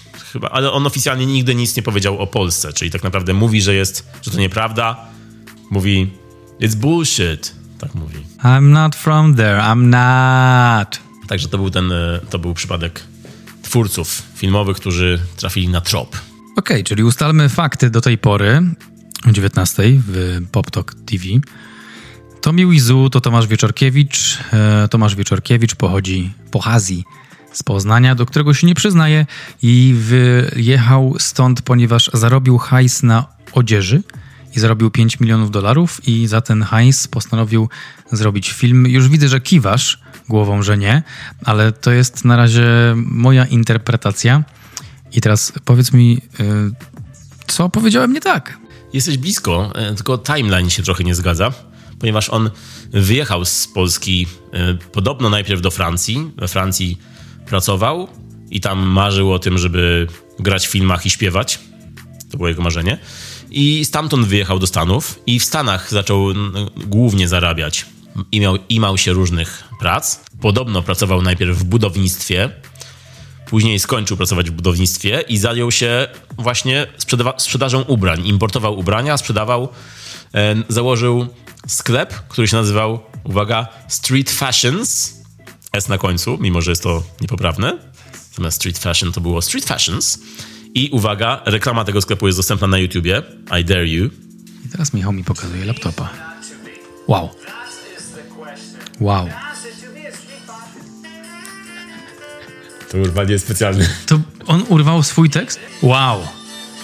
Szekspir ożył. I wygląda jak Tommy. Tak. I sprzedaje jeansy. Shakespeare sprzedaje jeansy. To jest właśnie podsumowanie Tomiego. I to, ten montaż, to, to było piękne, ten montaż, kiedy mówił, szedł i mówił i nagle w połowie słowa sobie urwał, sam sobie urwał i weszła muzyka i druga plansza.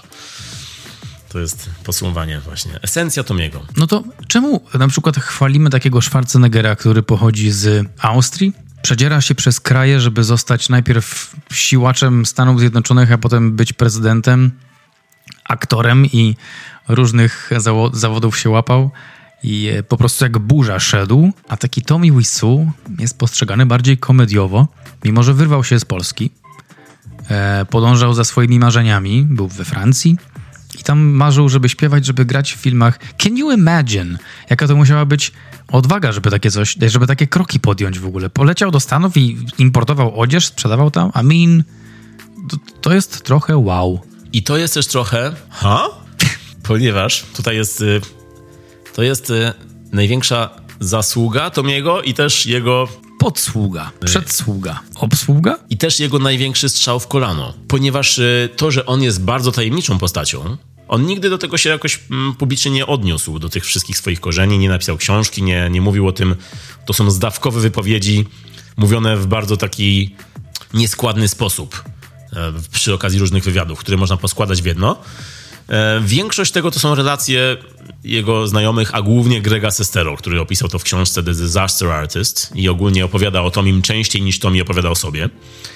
I to, że ta tajemnica go tak otacza, to, to nam mówi, że coś tutaj jest, że on coś ukrywa. To myślę, że jest ten główny zarzut wobec niego i ta główna wątpliwość, że my nie jesteśmy tego wszystkiego pewni.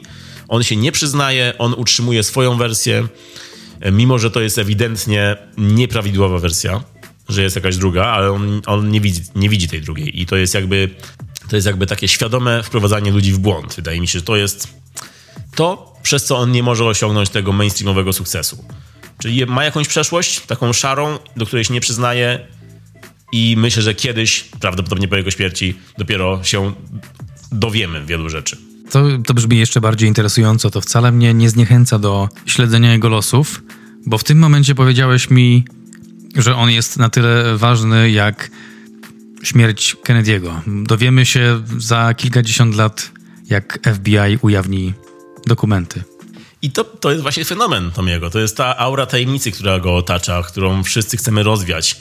Wszyscy chcemy wierzyć w to, że jest Polakiem, chociaż stuprocentowego potwierdzenia nie ma, ale no, tak najprawdopodobniej tak jest. Ja nie wiem, czy ja chcę, żeby on był Polakiem. Czemu? Po co mi to? To mi jest do niczego niepotrzebne. Spoko, ma tajemnicę. Maybe he killed a person. Nikt nie wie. Ale czy to musi być, czy to musi być koniecznie Polak? W sensie fajnie, że istnieje taka postać, ale Poznań czy Paryż? No wiesz, najgorszy film świata, najgorszy film wszechczasów. Chciałbyś, żeby był stworzony przez Polaka, prawda? Okej, okej, okay, sold. Sold to the gentleman in grey hair. A nie, to właściwie to mnie. Black hair. Ale no to, to okej, okay, to może jeszcze, jak jesteśmy przy roz, rozwiewaniu wątpliwości, to roz, rozwiejmy wątpliwość z początku tego nagrania, gdy pytałem cię o to, w jakich okolicznościach obejrzałeś pierwszy raz The Room. Jak to się stało? Obejrzałem, obejrzałem go w domu. Wow! W pokoju? Dosłownie w pokoju. Jeez. To jest incepcja. Fascynujące. Rumcepcja. Rumcepcja.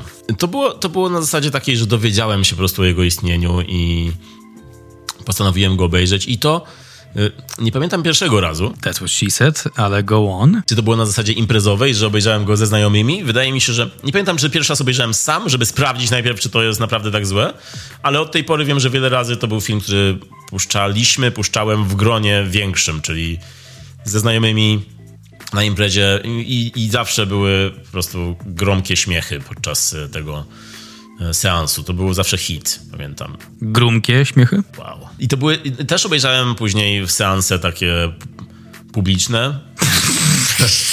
czemu? Czemu mnie to rozbawiło? Nie wiem, nie wiem. Słucham cię dalej. No w różnych miejscach, e, klubach czy też kinach. Także The Room oglądałem wiele, wiele razy od tej pory. No to Marek, jak to u ciebie było? Chciałbym zobaczyć to na seansie publicznym. Chciałbym, żeby ktoś mi tak to sprzedał. Hej Marek, idziemy na seans publiczny filmu The Room? Seans publiczny? Od tej pory nie mówimy, że idziemy do kina, tylko Marek, idziemy na seans publiczny? Idziemy na seans publiczny. To jest nowy rok, nowi my. Seanse publiczne. Seanse publiczne w kinie Charlie co miesiąc z cyklu Najlepsze z Najgorszych. Przypominamy, że Was zapraszamy i polecamy. Seans publiczny, najbliższy seans publiczny odbędzie się 15 grudnia, prawda? I to będzie film świąteczny. A propos tego, o czym mówiliśmy na początku, to będzie Cicha Noc Śmierci Noc 2. Silent Night, Deadly Night Part 2. Film, którego pierwsza połowa to streszczenie pierwszej części, a którego druga połowa to ten właściwy film i obie są najgorsze. I tam w tym filmie jest słynny tekst Garbage Day. A to jest to! To jest to! To jest to. Zobaczyć ten tekst i ten, tę grę aktorską na dużym ekranie to będzie, to będzie coś. To będzie coś, to będzie coś. Ja, kurczę, no Michał, lubię być tak zaskakiwany. To są, to są te piękne momenty, kiedy mówisz o jakimś filmie i ja zaglądam do archiwów w swojej głowie i wiem, o czym mówisz. I cieszę się, że na to właśnie, że właśnie to na seansie publicznym obejrzymy. Także jeszcze raz was zapraszamy. A pytałeś mnie o to, gdzie oglądałem The Room po raz pierwszy, jakie, jakie okoliczności, tak? Tak. Nie był to seans publiczny. Mm, musimy, to, musimy to zmonetyzować, żeby ludzie zaczęli to, tego używać, bo to jest, to jest tak świeże słowo jak media społecznościowe. Kiedyś tego nie było. Ktoś to wymyślił i nie wiem, czy zmonetyzował, czy nie, ale... I'm pretty sure, że tak. W każdym razie ym, ja obejrzałem. Dla mnie to był bardzo fajny okres czasu, ponieważ byłem... Z czasu, nie. Nie. Dla mnie to był bardzo fajny okres czasu.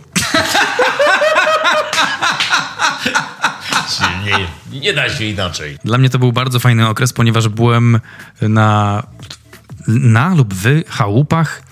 E, to był chyba dom szósty, chałupy numer sześć.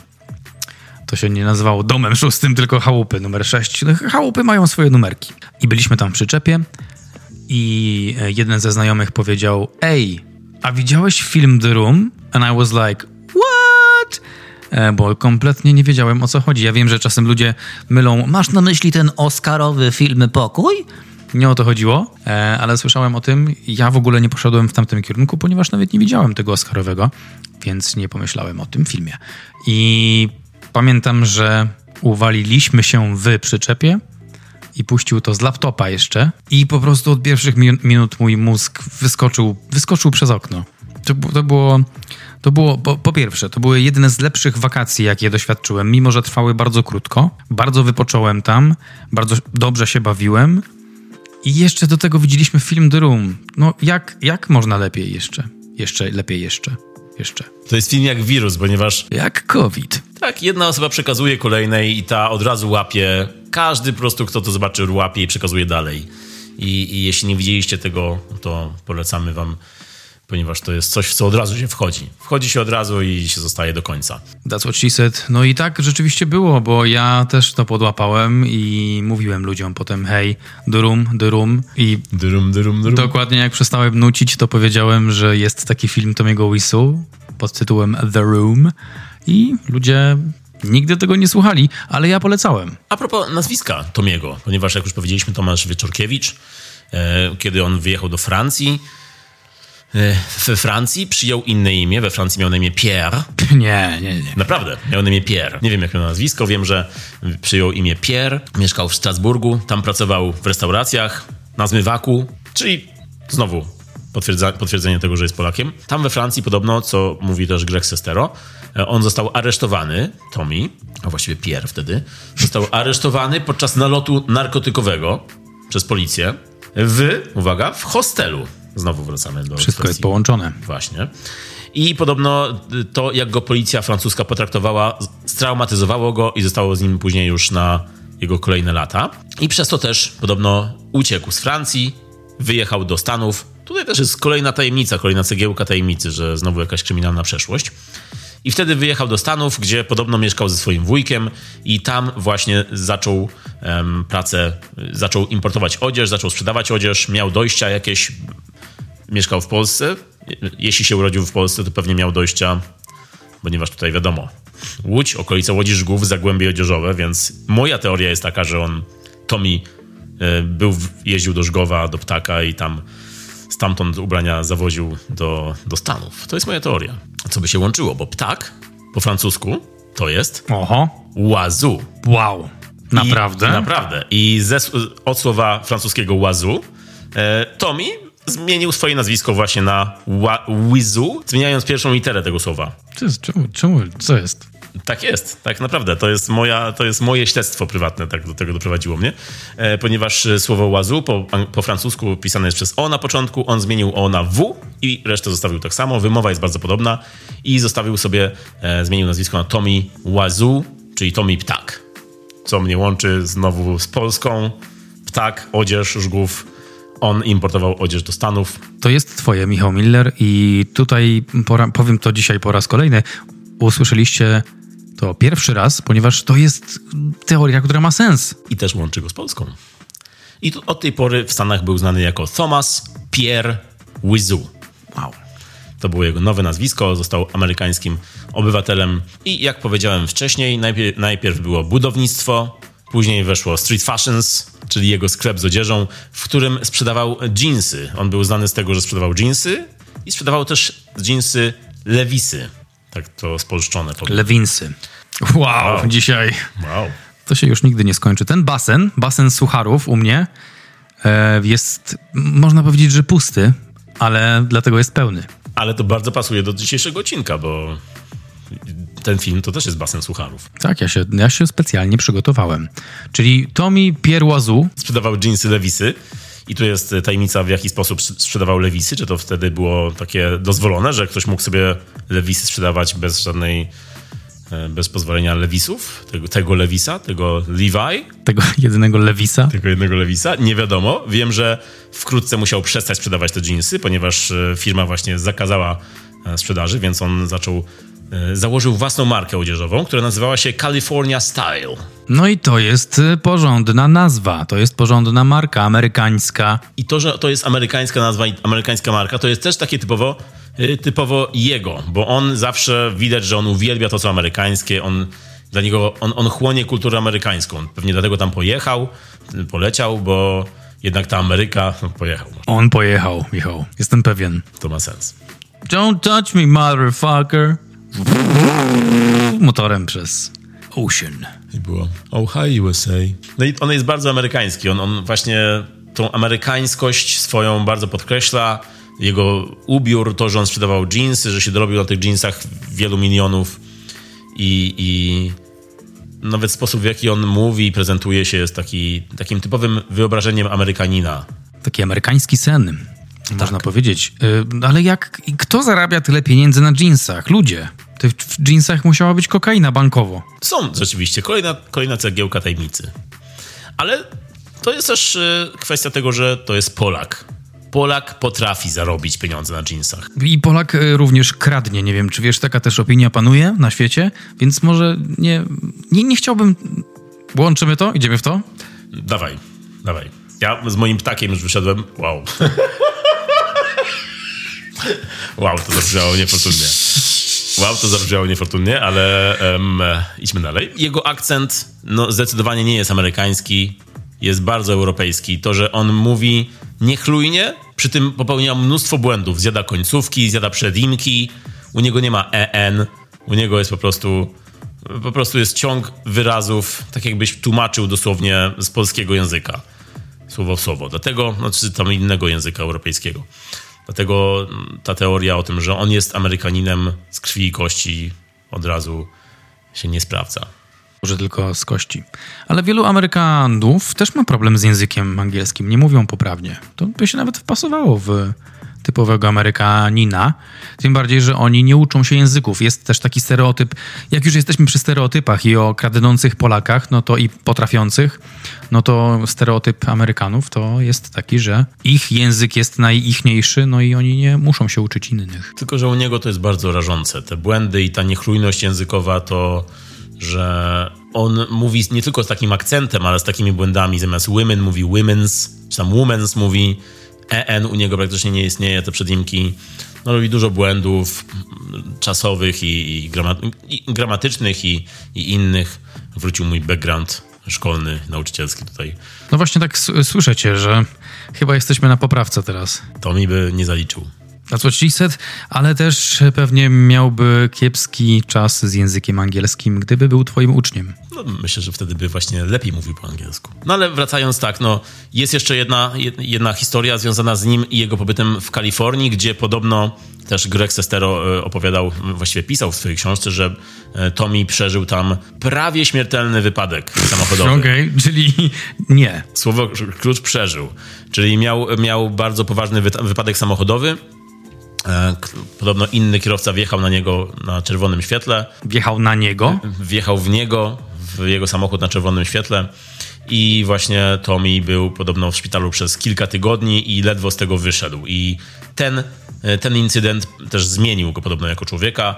Zaczął podążać za swoimi marzeniami i zaczął odkładać te swoje biznesy na bok i zarobione pieniądze zaczął właśnie przeznaczać na realizację swoich marzeń. Pierwsza rzecz to poszedł na kurs aktorstwa, e, co zawsze chciał robić, bo jego wielkim idolem był od zawsze Marlon Brando, James Dean, e, filmy takie jak Tramwaj zwany pożądaniem, z czego scenę z słynnym dialogiem Stella on odgrywał na tym kursie aktorstwa, a nawiązał do Jamesa Deana i do Buntownika bez powodu w swoim filmie The Room w dialogu You're tearing me apart, Lisa, a wiadomo, to jest dialog, to jest kwestia Jamesa Deana You are tearing me apart z buntownika bez powodu. Czyli no, klasyczny Hollywood, u niego tam bardzo głęboko siedziało, miał bardzo wielkie aspiracje i chciał być drugim Marlonem Brando, chciał być Jamesem Deanem, ale do tego chciał też tworzyć filmy. Chciał pisać, reżyserować, on chciał wszystko robić. I wtedy na tym kursie aktorstwa spotkał Grega Sestero, co zmieniło jego życie. Grega i Tomiego obu życia zmieniło. Czemu, czemu Greg wie tyle o jego życiu? To znaczy, no, znamy się ile? Osiem lat? Czy ty, ty nie wiesz tyle o moim życiu? Bo po pierwsze to wiem, tylko ty o tym nie wiesz. Ale słuchaj, Greg i Tommy, kiedy się spotkali, od razu między nimi zaiskrzyło. Tommy twierdził od zawsze, że Greg jest jego najlepszym przyjacielem, właściwie jedynym przyjacielem. Nie, nie, nie znam szczegółów, ale brzmi prawdopodobnie patrząc na ich związek, mm, wow. ponieważ Tommy jest bardzo wymagający na pewno, czyli ciężko się z nim dogadać momentami pewnie. Hmm. E, być może Greg ma to samo nie wiem, mówię tego, co obserwuję w wywiadach, ponieważ oni razem czasami udzielają wywiadów. No i Greg Sestero opowiadał, że oni często przebywali ze sobą na początku swojej znajomości, nawet odbyli taką taki długi road trip, długą wycieczkę po Ameryce samochodową razem, co później służyło za inspirację, za scenariusz, który Greg Sestero napisał pod tytułem Best Friends, e, którego były volume 1, volume 2. Ten film miał swoją premierę, właściwie jedyny pokaz kinowy był na Splat Film Fest i tam go widziałem i to było niezapomniane przeżycie. Obie części Best Friends, gdzie Greg Sestero napisał scenariusz, Tommy i Greg zagrali razem, jakby takie alternatywne wersje samych siebie. No i to było super przeżycie. Bardzo zły film. Może nie tak zły jak The Room. Ogólnie to jest zły film, ale ma dobre momenty i jest ogólnie dobrze zrobiony i nawet obaj się bardzo starają jako aktorzy. Nawet Tommy się bardzo stara. Wow, zazdroszczę, zazdroszczę. Da się to gdzieś obejrzeć? Chyba gdzieś jest na jakimś VOD do wypożyczenia, Naprawdę? ale tylko do wypożyczenia chyba. Nie jestem tego pewien. Cokolwiek, jakby jeśli da się obejrzeć. Um, ale bardzo trudno go na pewno u nas dostać. Nie wiem, czy to nie jest jakiś iTunes czy coś. Najlepsi przyjaciele, po polsku rok 2017, czyli film, gdzie Tommy udaje człowieka, um, jak to ma w zwyczaju. No film, który mitologizuje związek Tommy i Greg, Jest na Prime Video, bro. I na Apple. ale do wypożyczenia chyba jest. Nie jest Do kupienia lub wypożyczenia. No właśnie, tak, tak, tak. Poza abonamentem. No widzisz, no to już seans na wieczór jest. Dwie części, każda po dwie godziny, czyli cztery godziny z Tommy i Gregiem. W drugiej części więcej się dzieje, jest akcja, która wygląda jak Strażnik Teksasu, także polecam ci to bardzo serdecznie. Widzę, że tutaj operatorsko to już jest zupełnie inna baja. Tak, bo to jest film naprawdę, którym widać, że się starali. Greg, to, jest, to było jego takie oczko w głowie, ten scenariusz, bo to była tak by zrobienie z ich historii takiej legendy, z ich przeszłości, która później wybiega w przyszłość. Ta przyszłość już jest taka wymyślona. No i to był dla nich passion project. Tommy bardzo się przyłożył, bo widać było, że to wywoływało w nim jakieś emocje, ponieważ to była ich jakaś wspólna, wspólna droga, wspólna historia. No dobrze, no bo nie wiem ile jeszcze uwagi temu poświęcić, po prostu mnie zaskoczyłeś tym, więc sobie to wygooglałem i zapisałem. Co jeszcze powinniśmy wiedzieć o filmie The Room? Ogólnie o Tomim, co jeszcze powinniśmy, powinniśmy wiedzieć, bo That's, it's the same picture. W ogóle czemu mówię it's the same picture? Bo to jest mem y, przedstawiający Pam, pamiętasz? Pam, pamiętasz? Z The Office?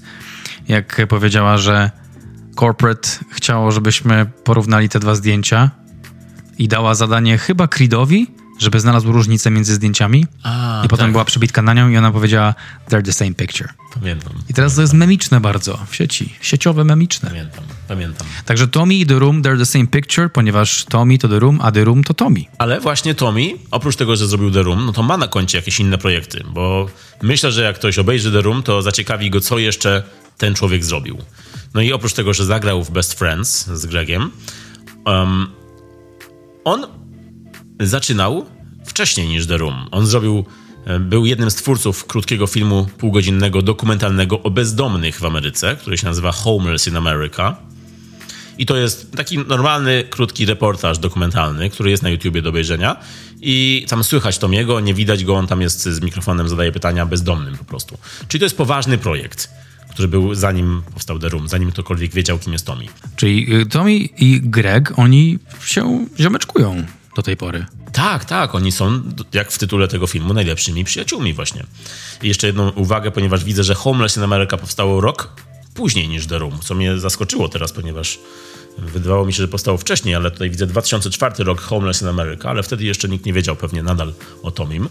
E, The Room 2003 rok. No i e, później kolejne lata to była już sława Tomiego związana z The Room, albo bardziej niesława. W 2010 roku zagrał w filmie krótkometrażowym pod tytułem The House That Drips Blood on Alex, czyli dom, który kapie krwią na Alexa.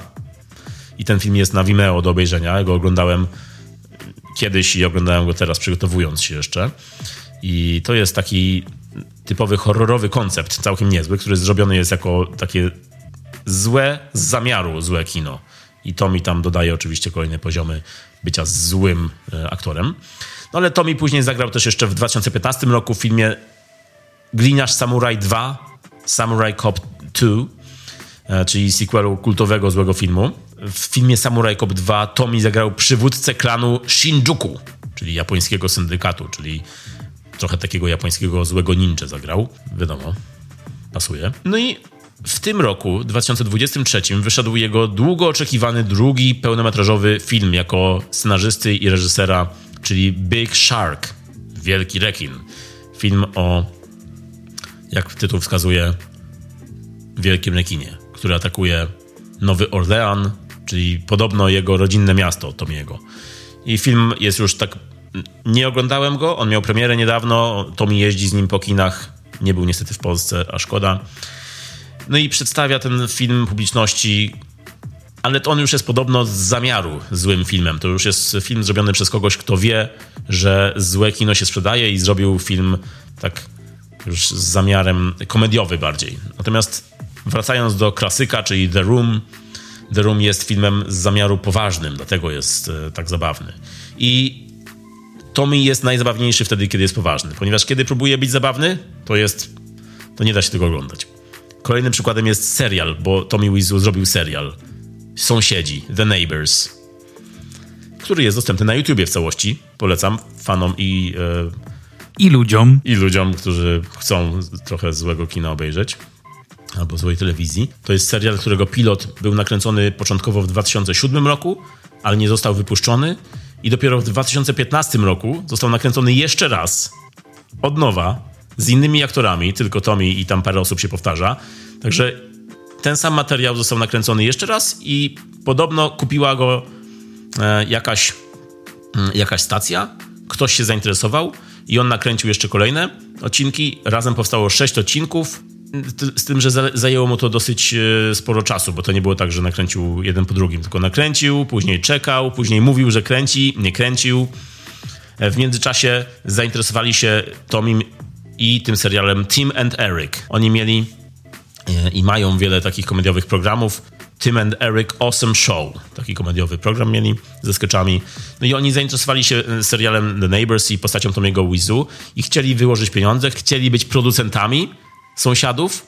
E, z tym, że Tommy podłapał podobno i chciał, żeby pomogli mu kreatywnie, a oni chcieli właśnie się odsunąć od tego projektu, chcieli, żeby to on zrobił wszystko po swojemu, a on bardziej liczył na ich pomoc i ich drogi się podobno rozeszły. Tommy po paru, paru latach powiedział o tym, że e, ich współpraca nie wypaliła, ponieważ Tim i Eric byli zazdrośni o niego i jego pracę i dlatego nie mógł z nimi pracować. Czyli ewidentnie Tommy jest taki w swoim świecie trochę. No ale ten serial wyszedł, sześć odcinków powstało, nawet po, były pokazywane na platformie streamingowej Hulu amerykańskiej. No i tam się dzieją różne złe rzeczy, bardzo dziwne. To jest bardzo dziwny serial, którego montaż, ta, ta, ta, przejściówka między scenami, bo to jest taki sitcom, przejściówka między scenami wygląda tragicznie. To jest takie efekty z lat 90., tylko że w latach 2015. No i ten humor taki na siłę wciskany, na siłę amerykański, jest bardzo suchy, nawet jeszcze bardziej niż to, co my tutaj robimy. I wiele scen wyglądają jakby były taką autopromocją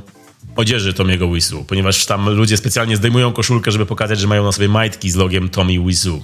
Wow, czyli Michał, no ale um, a co byś powiedział tak, żeby zniechęcić kogoś? Aha, okej. Okay. Bo szczerze, wszystko mnie kupiło. To powiem ci jeszcze jeden fakt, jest taki, że Tommy nakręcił ten serial nakręcił sześć odcinków tego serialu i zgłosił go w wyścigu o nagrody Emmy.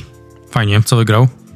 Nawet nie został zakwalifikowany, jak to było nawet... Hej! No wiem. O, hi Emmy. Niestety. Zgłosił swoje sześć odcinków do Emmy i tam go chyba wyśmiali po prostu, bo ten film...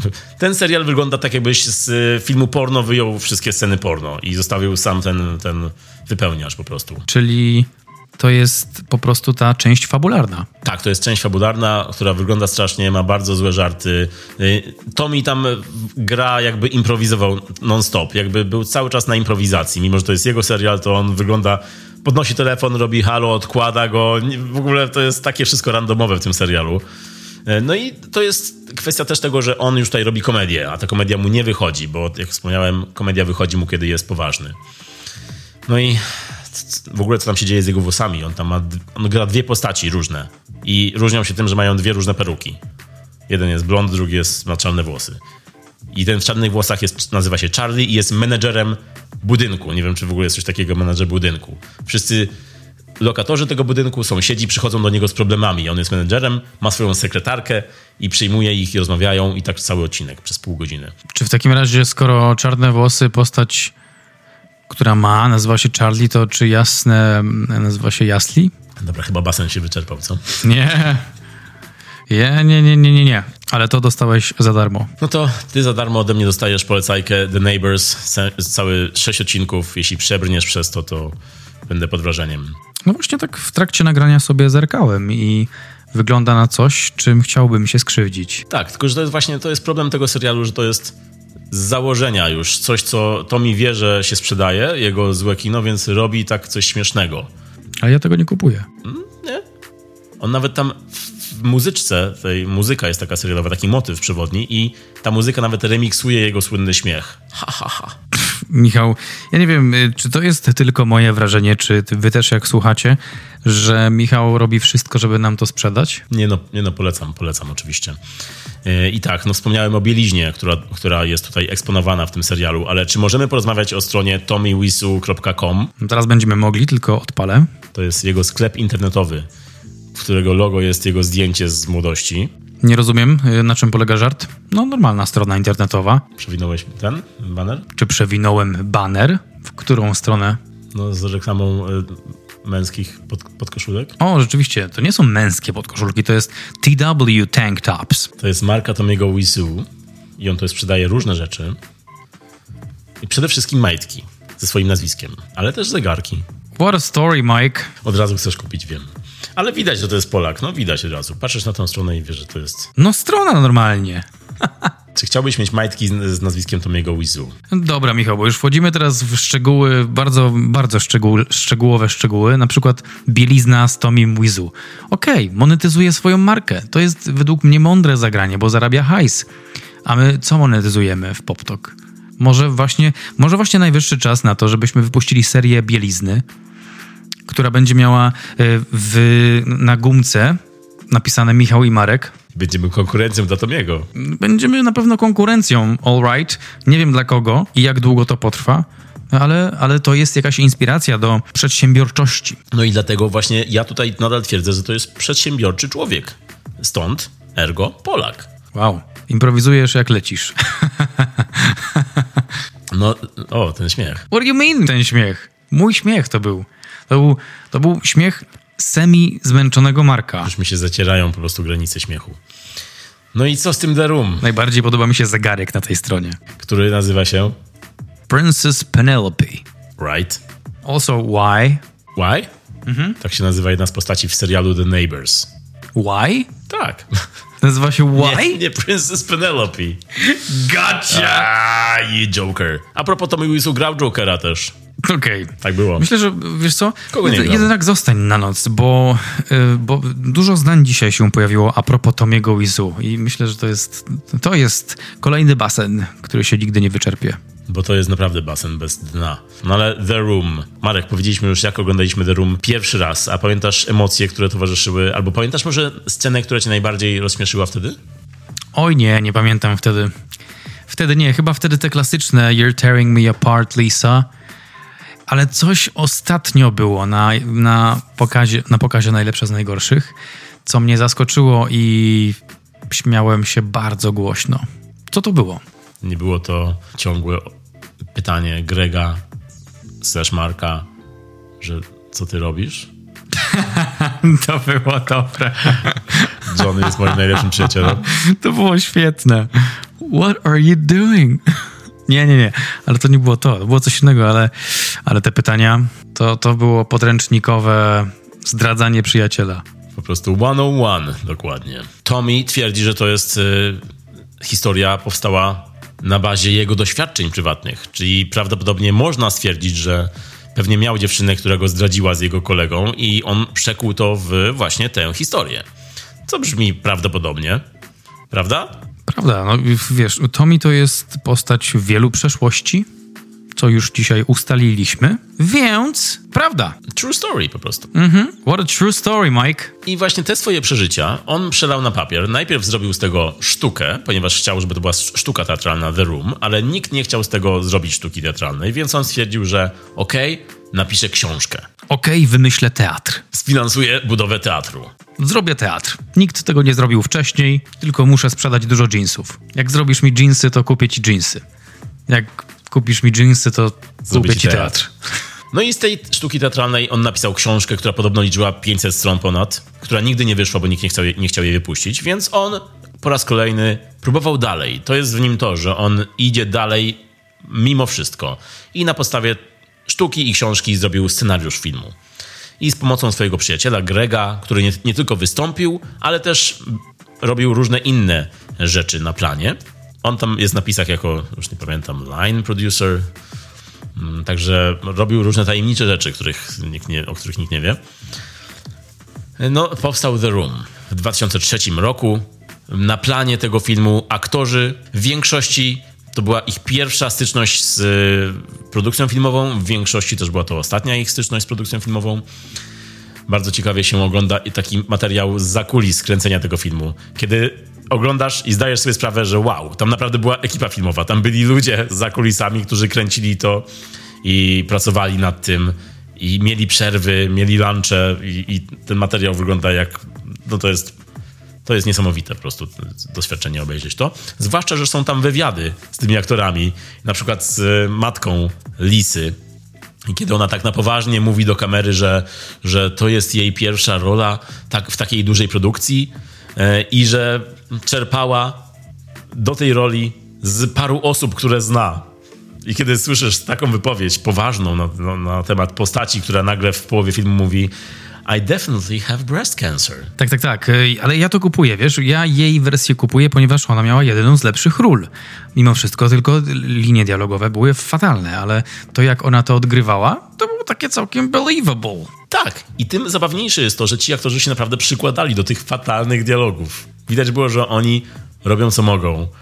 I być może to, było, to była kwestia tego, że oni na planie e, wspólnie stwierdzili, że to jest niemożliwe, żeby to był prawdziwy film. Były teorie na planie takie, że to jest jakieś pranie brudnych pieniędzy, mafii, że to nie jest film, że to nigdy nie wyjdzie, więc... Pranie brudnych jeansów, Michał. Wszystko się łączy w tym pokoju. I dlatego pewnie się też jakoś nie martwili tym bardzo, bo myśleli, że to nie ujrzy światła dziennego, że to będzie jakiś po prostu, że to jest jakiś przekręt finansowy. Oj ziom, ujrzało światło dzienne, ujrzało światło nocne, każde światło. Każde. I w każdym świetle to źle wyglądało, bo podczas premiery widzowie reagowali tak żywiołowo, ale tak inaczej niż sobie twórcy założyli, że aktorzy zdali sobie sprawę, to był dla nich cringe'owy moment bardzo. Dla Tomiego pewnie też, ale on przekuł to bardzo szybko w coś, w monetyzowanie, czyli stwierdził bardzo szybko po premierze, że to był jego zamysł, że to miała być czarna komedia, że ten film jest e, celowo zabawny, do tej pory, mówiąc o tym filmie, mówi, że możecie się śmiać, możecie płakać na nim, możecie robić co płakać. tylko chcecie. Tak. Płakać, okej. Okay. Nie płakałeś na The Room nigdy? Wow, naprawdę to powiedział. Powiedział. Czyli cały czas w nim jest ta iskierka nadziei, że ktoś ten film bierze na poważnie, jako poważny dramat. I spoiler, jego scena śmierci wzrusza ludzi. Płakać. Tymczasem my płakaliśmy ze śmiechu. I to już od 20 lat, bo w tym roku jest 20 rocznica premiery The Room. Tak, wszystkiego najlepszego. Myślę, że on wiedział, co robi, ponieważ w tym roku jest stuletnia rocznica Disneya i 20-letnia rocznica The Room, więc takie dwa giganty w jednym roku, że się umieszczą, to jestem zaskoczony. I o kim dzisiaj mówimy? Na pewno nie o Disneyu. Kto ma pierwszeństwo w PopTok? Tomasz Wieczorkiewicz. Tomasz Wieczorkiewicz. Wie, Wieczorkiewicz. Nawet lepiej brzmi jeszcze. Wow, no nie? Wieczorkiewicz z Poznania. W ogóle nie wiem, czy pamiętasz, ale Tomi twierdzi, że ta historia, ten scenariusz powstał inspirowany filmem Utalentowany Pan Ripley. Czyli to jest w jego głowie ten sam film. A on to jest Matt Damon. Mhm. Mhm. Widzisz to? Ja już nie wiem, jak reagować, okej? Okay? To, jest, to już trwa za długo po prostu. Nie możemy ciągle mówić o Tomim i się dziwić. To już po prostu, myślę, że w trzeciej minucie tego nagrania, nagrania o tym filmie, powinniśmy stwierdzić Tomi Wisu. Kochani, otwieramy nowy rozdział. To jest Tomi Wisu i tyle. I to jest lista faktów. Bezreakcyjne, po prostu wymienianie i zostawianie tego do oceny słuchacza. To jest jak nasz odcinek podcastu o Nicolasie Cage'u. Po prostu wymieniamy serię fan faktów o Cage'u i ludzie reagują. Albo mówią prawda, nieprawda. To samo tutaj powinniśmy robić. Seria fan faktów o Tomim. Hmm, no to w takim razie na wszystko, co powiedziałeś, ja mówię prawda. Jesteś bardzo przekonany. Jestem przekonany. Oprócz tego, że jest Polakiem, to nie mogę w to uwierzyć. Nie mogę uwierzyć, że mamy w szeregach tak szalonego i odważnego człowieka. Ja widzę w tym odwagę. Porozmawiajmy trochę o jego profilu psychologicznym. A propos psychologii, to podobno on skończył jakieś studia już w późniejszym etapie swojego życia, psychologię właśnie. Okej, okay, okej, okay, dobrze. Dlatego stąd właśnie te głęboko, to, stąd właśnie to głębokie zrozumienie dla ludzkiej psychiki w jego filmie. Jego życie to jest taka bogata księga, którą napisał jego przyjaciel, right? To, to jest kolejna rzecz, której nie potrafię skumać. Jakby, jakby mam, mam drafcik twojej biografii, Michał, w szufladzie. Prawda? To byłoby ciekawe, bo to jest to, że Tommy ma takie bogate doświadczenie. On ma już z tego, co wiemy, 55 rocznik, no to ma już 128 lat, tak? I jest wampirem. Więc po, powinien już w tym momencie swojego also, życia... Also, to by bardzo pasowało. Also, Tommy Wiseau wymyślił scenę, która miała być w The Room, że nagle okazuje się, że Johnny jest wampirem i lata Mercedesem na San Francisco. I Greg, Prawda. Greg go odwiódł od tego pomysłu. ciekawe, ciekawe jak, zróbmy to. Hej Tommy. oh, hi Greg. A nie, to ty powinieneś zacząć. Nie. Oh, hi Greg. Hi Tommy. Um, chciałbym, y, wiesz co, mam taki świetny pomysł. No co gdyby Johnny był wampirem y, i latał samochodem, a dokładniej Mercedesem na San Francisco? To jest, to jest świetny pomysł. Może pomyśl nad inną marką samochodu? Nie, to nie wyjdzie z inną marką. To musi być Mercedes? Musi być. To, to, to, nie, to nie wyjdzie, bo Mercedes jest za drogi, ale pomysł jest świetny. No dobra, no to wróćmy do sprzedawania jeansów. Dobrze, to tylko jakbyś mógł nagrać się do, do tego dyktafonu, bo, bo, bo możliwe, że piszę książkę, ale nie wiem. O, książkę? wow, twój Tommy, podoba mi się twój Tommy to właśnie może, może właśnie to zróbmy zamiast wymieniania rzeczy absurdalnych z życia Tomasza. Czyli po prostu wejdźmy w rolę Tomiego i Grega. W tym momencie, w tym momencie Tommy by powiedział don't worry about it. Takie powiedzonka typowe amerykańskie, które po prostu już nie są powiedzonkami, tylko są normalnymi zdaniami. To są zdania, które Tommy uwielbia używać, zarówno w swoich scenariuszach, jak i w życiu prywatnym, w wywiadach. Tommy używa ich bardzo często w swoim filmie The Room, dlatego żeby podkreślić, że to jest taka amerykańska historia i że to wygląda tak, jakby on chciał nadrobić sobie ten, e, ten amerykanizm swój, używając właśnie co chwilę takich powiedzeń jak don't worry about it, albo chicken chip, chip, chip, chip, chip, chip. To jego, to jego typowo takie amerykańskie powiedzenia z lat 60. w ogóle jeszcze, które już, to jest tak jakbyśmy my mówili tutaj lamerski. Co robimy? To właśnie to jest na tej samej zasadzie, dlatego my tego nie robimy, prawda? Nie, nie, od, od, od jutra, od jutra. Ale Tommy Wiseau to, to ten kurczak chicken i chip, chip, chip, no to chip, chip, chip trochę świadczy o polskości, no bo jednak tam jest tak? Oni tak, chyba tak robią. Tak, tak. I to jego pokazywanie tego kurczaka rękami. Tutaj Poznań. Nawet gra w futbol, kiedy oni idą grać w futbol i po prostu wychodzą przez bloki, rzucają sobie piłką jeden do drugiego. To jest taka typowa. To jest tak, jakby wyszli grać w majstra. Wow, czym jest granie w majstra? Wow, nie grałeś w majstra. Wow, za, Michał. Na boisku za blokiem, nie? Bro, za, za czym? What? No, czekaj, czekaj, czekaj, czekaj, czekaj, czekaj. Wyjmij tę księgę ze swojej pradawnej biblioteki i wytłumacz mi, na czym polega granie w majstra. Tutaj mogę ci tylko opuścić muzykę z Tsubasy i możemy przejść dalej. Kochani, dajcie mi znać, mi, mi.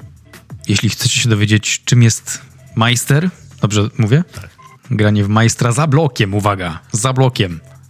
W sensie bloki mamy w Łodzi. Grałem w różne rzeczy za blokiem, ale Majster nie był jedną z nich. A jest w ogóle świetny utwór w sieci, yy, który łączy od, odgłosy kurczaka yy, i nie wiem jak się nazywa, tam, tam w muzyczce jest to użyte w taki sposób. Chip, chip, chip, chip, chip, chip, chip, chip, chip, chip. To jest to Songify the Room. Dokładnie. Tak, tak. To są ci, którzy też zrobili Bad Intruder Song i te inne klasyki. Inne klasyki. Mozart, tak. M tak, to było też ich. Mozart był też ich. A propos muzyki. Muzyka w filmie The Room. Osobny temat, osobny odcinek podcastu. Wiesz, że kompozytorem tego filmu jest. W ogóle wiesz, że tam jest kompozytor? Właśnie, czekaj, czekaj. Let's back up. Kompozytorem, tak, jest Jacek Cygan. Marek będzie zastrzegać, a tych cygan było świetnie. Czyli nie, czyli nie Jacek. Szkoda. Jacek Cygan, tylko tego by brakowało. Jack Gypsy. To byłby duet. Jack Gypsy.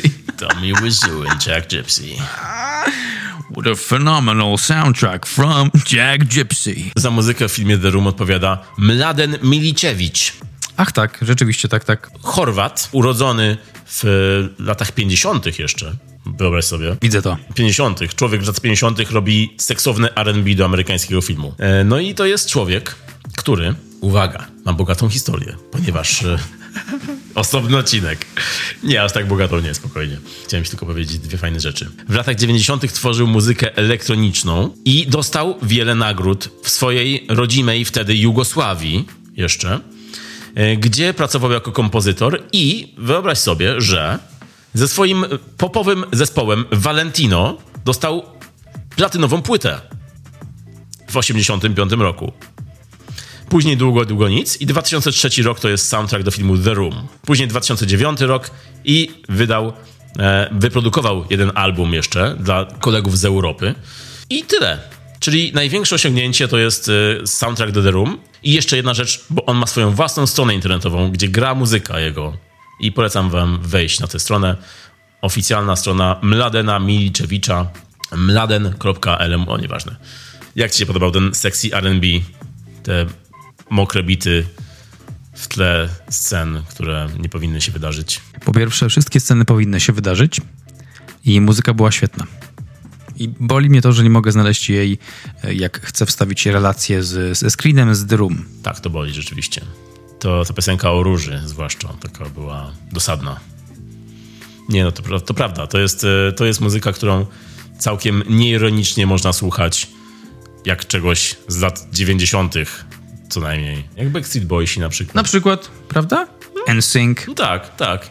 Mladen Miliczewicz, po prostu jednym tchem ich wymieniasz. Mladen był subtelny mimo wszystko. Zwłaszcza subtelne są to jego takie motywy przejściowe, kiedy oglądamy panoramę San Francisco albo ogólnie panoramę takich budynków wieczorem czy w ciągu dnia, które są bardzo często te panoramy, więc ta muzyka, ten motyw przewodni się bardzo często przewija i oglądamy Tomiego idącego przez miasto albo jadącego tramwajem i ten motyw taki typowy to jest coś, co słyszysz, kiedy myślisz The Room. Mladen to był taki chorwacki Barry White. No, tak. Myślę, że na Tomiego działało na pewno. Bardzo pobudzająco. Wiesz, że ta ścieżka dźwiękowa wyszła na płycie CD? Oczywiście. Nie, nie wiedziałem. Ale jak wyszło? Byłem przekonany, jak to powiedziałem? Byłeś przekonany, tak. Okej, okay, okej. Okay. Także uwierzyłem ci. No dobrze, jeszcze jedna ważna rzecz, którą musimy powiedzieć przy tym filmie, to jest kwestia green screenu, ponieważ Tommy wymyślił sobie w trakcie kręcenia.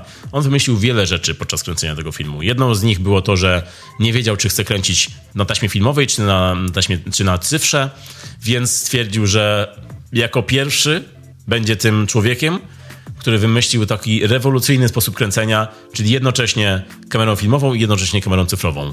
Każdy inny człowiek powiedział, że to jest głupi sposób kręcenia, ale dla niego był rewolucyjny i przez co też budżet się powiększył, ponieważ musiał zatrudnić ekipę do jednej kamery i ekipę do drugiej kamery.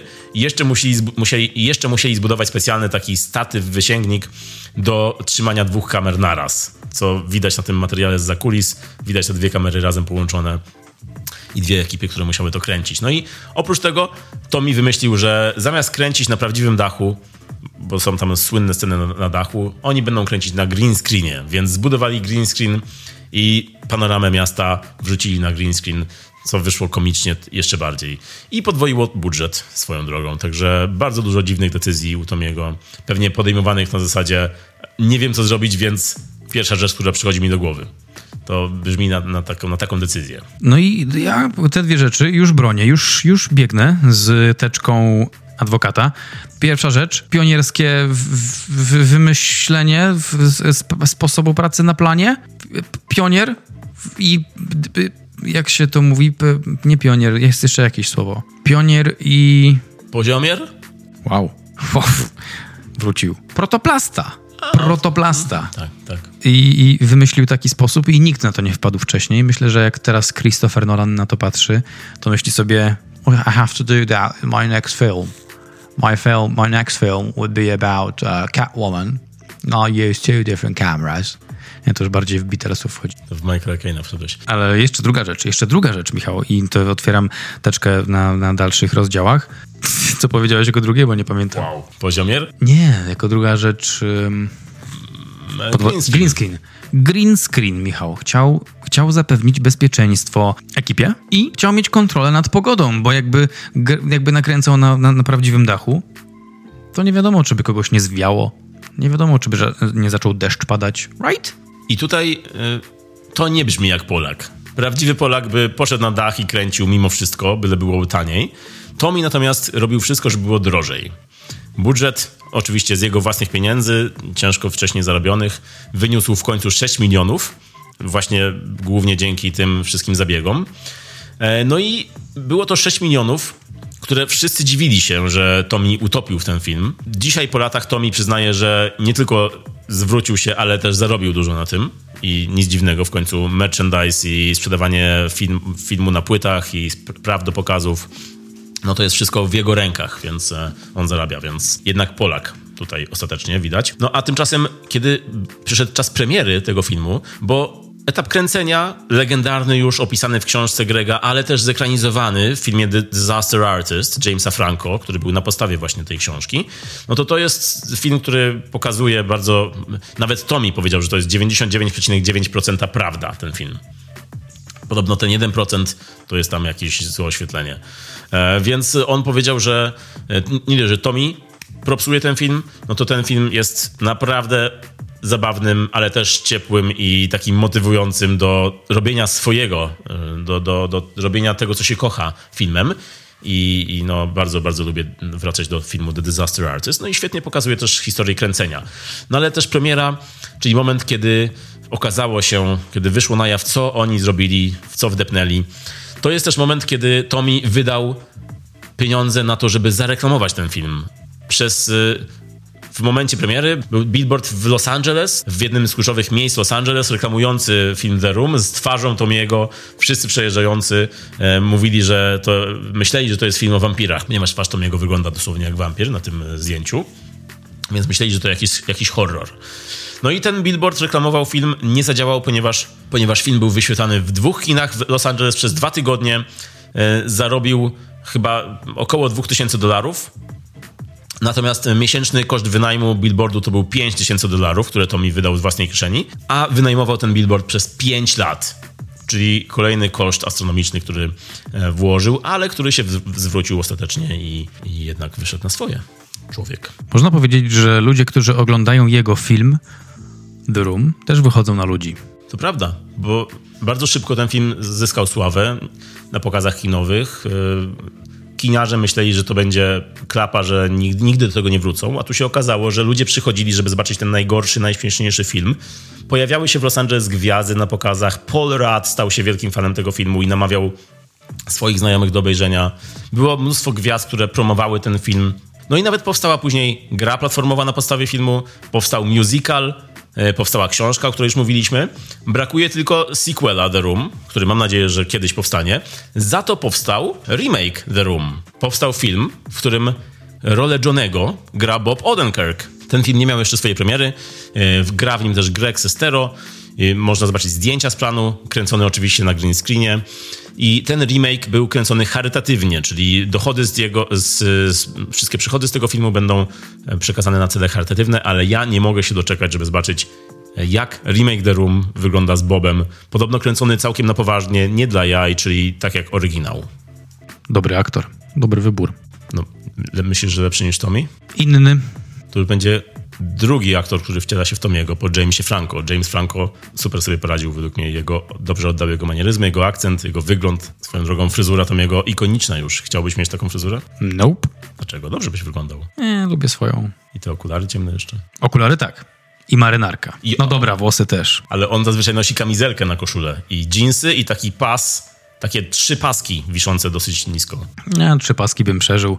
Myślę, że gorzej z tymi bojówkami. I jeszcze ma takie bransoletki z kolcami często. S&M style. A, mówisz tak prywatnie to, tak, co tak, nosi. Tak, Myślałem, że w filmie. A w filmie nie, w filmie wtedy był bardziej stonowany. Nie ma co mówić o fabule, jeśli mówimy o tym filmie, bo fabuła jest jest powszechnie dostępna i to jest taki na tyle klasyczny film, że zaskoczeniem mało rzeczy może być, a nawet jeśli są jakieś momenty pełne nowych rzeczy, bo jak się okazuje na ostatnim pokazie Najlepsze z Najgorszych, sporo osób widziało ten film po raz pierwszy.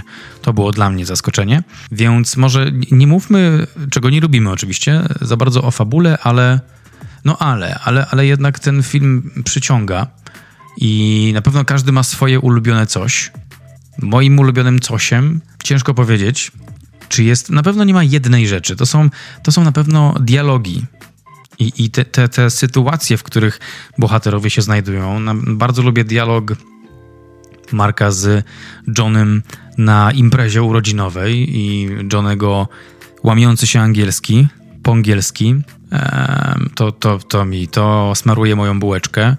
Bardzo lubię dialogi z, między Lisą a Markiem i jego kompletną błogą nieświadomość tego, że ona go po prostu podrywa i chce go, krótko mówiąc, zaliczyć. To, to odkrywanie Marka jest, e, e, jest czymś, co mi akurat się podoba i z czym mogę się uosobić. Odkrywanie Marka. Okej, okay. I get it. Odkrywanie go, tak. A ty, Michał? Ulubione? Ten film to jest taka seria po prostu złych decyzji, seria cringe'owych scen, fatalnych dialogów i wszyscy wiemy, czym jest The Room na pewno. Mimo, że właśnie było zaskakujące to, że wiele osób jeszcze tego nie widziało na przykład na pokazie e, ostatnim.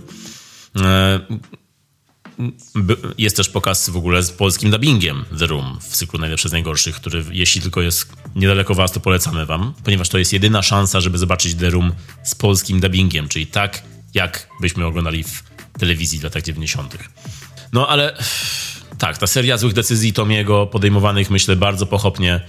Mm, w tej serii myślę, że moje ulubione momenty to są te najbardziej randomowe, czyli na pewno są te gry w futbol w parku, kiedy Tommy i Greg rzucają piłką i rozmawiają i później zaczynają się przepychać. Na pewno scena na dachu, kiedy Danny jest atakowany przez gangstera z pistoletem i nagle pojawiają się zbawcy, żeby go uratować, czyli Tommy, Greg i, i w ogóle wszyscy pojawiają się na tym dachu nagle. No i tak jak powiedziałeś, te, to uwodzenie Marka przez Lisę to jest, to jest coś, to jest złote po prostu, jak, jak oni udają, że nic się nie dzieje, kiedy wszystko się dzieje.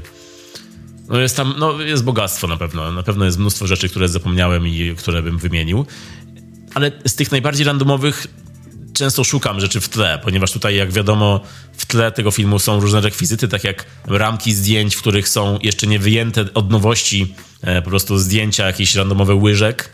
Też po latach Tommy mówi, że to jest wszystko specjalnie, że to taki był cel tego, ale wszyscy wiemy, że po prostu pewnie scenograf zapomniał wstawić zdjęcia normalne i stoją ramki ze zdjęciami łyżek. Dlatego na pokazy przynosi się łyżki, rzuca się w ekran. Są różne zwyczaje w ogóle też. Piłka futbolowa to jest jeden z tych atrybutów, które się pojawia. Są okulary i peruki Tomiego. E, no, no, no, są zwyczaje właśnie fanów tego filmu. To jest też fajne, że fandom wokół tego filmu, dosyć taki bardziej niszowy, chociaż dzisiaj to już ta nisza stała się bardziej, e, bardziej mainstreamem, myślę, e, zwłaszcza dzięki Disaster Artist. No to, to, jest, to jest coś super łączącego, super zabawnego i, i, no i coś, co rzadko się zdarza przy tego typu złych filmach. Tommy jest nazywany często Edem Woodem złego kina, choć on sam nie lubi tego określenia. Mówił, że, że on nie jest Edem Woodem, że on wcale nie widzi żadnych podobieństw. Na co Greg mu powiedział, no Ed Wood miał swojego przyjaciela, kompana aktora Bele Lugosiego, podobieństwo był tajemniczym człowiekiem z tajemniczą przeszłością, ale Tommy nadal mówi, że on nie jest Woodem, że on nie widzi podobieństwa.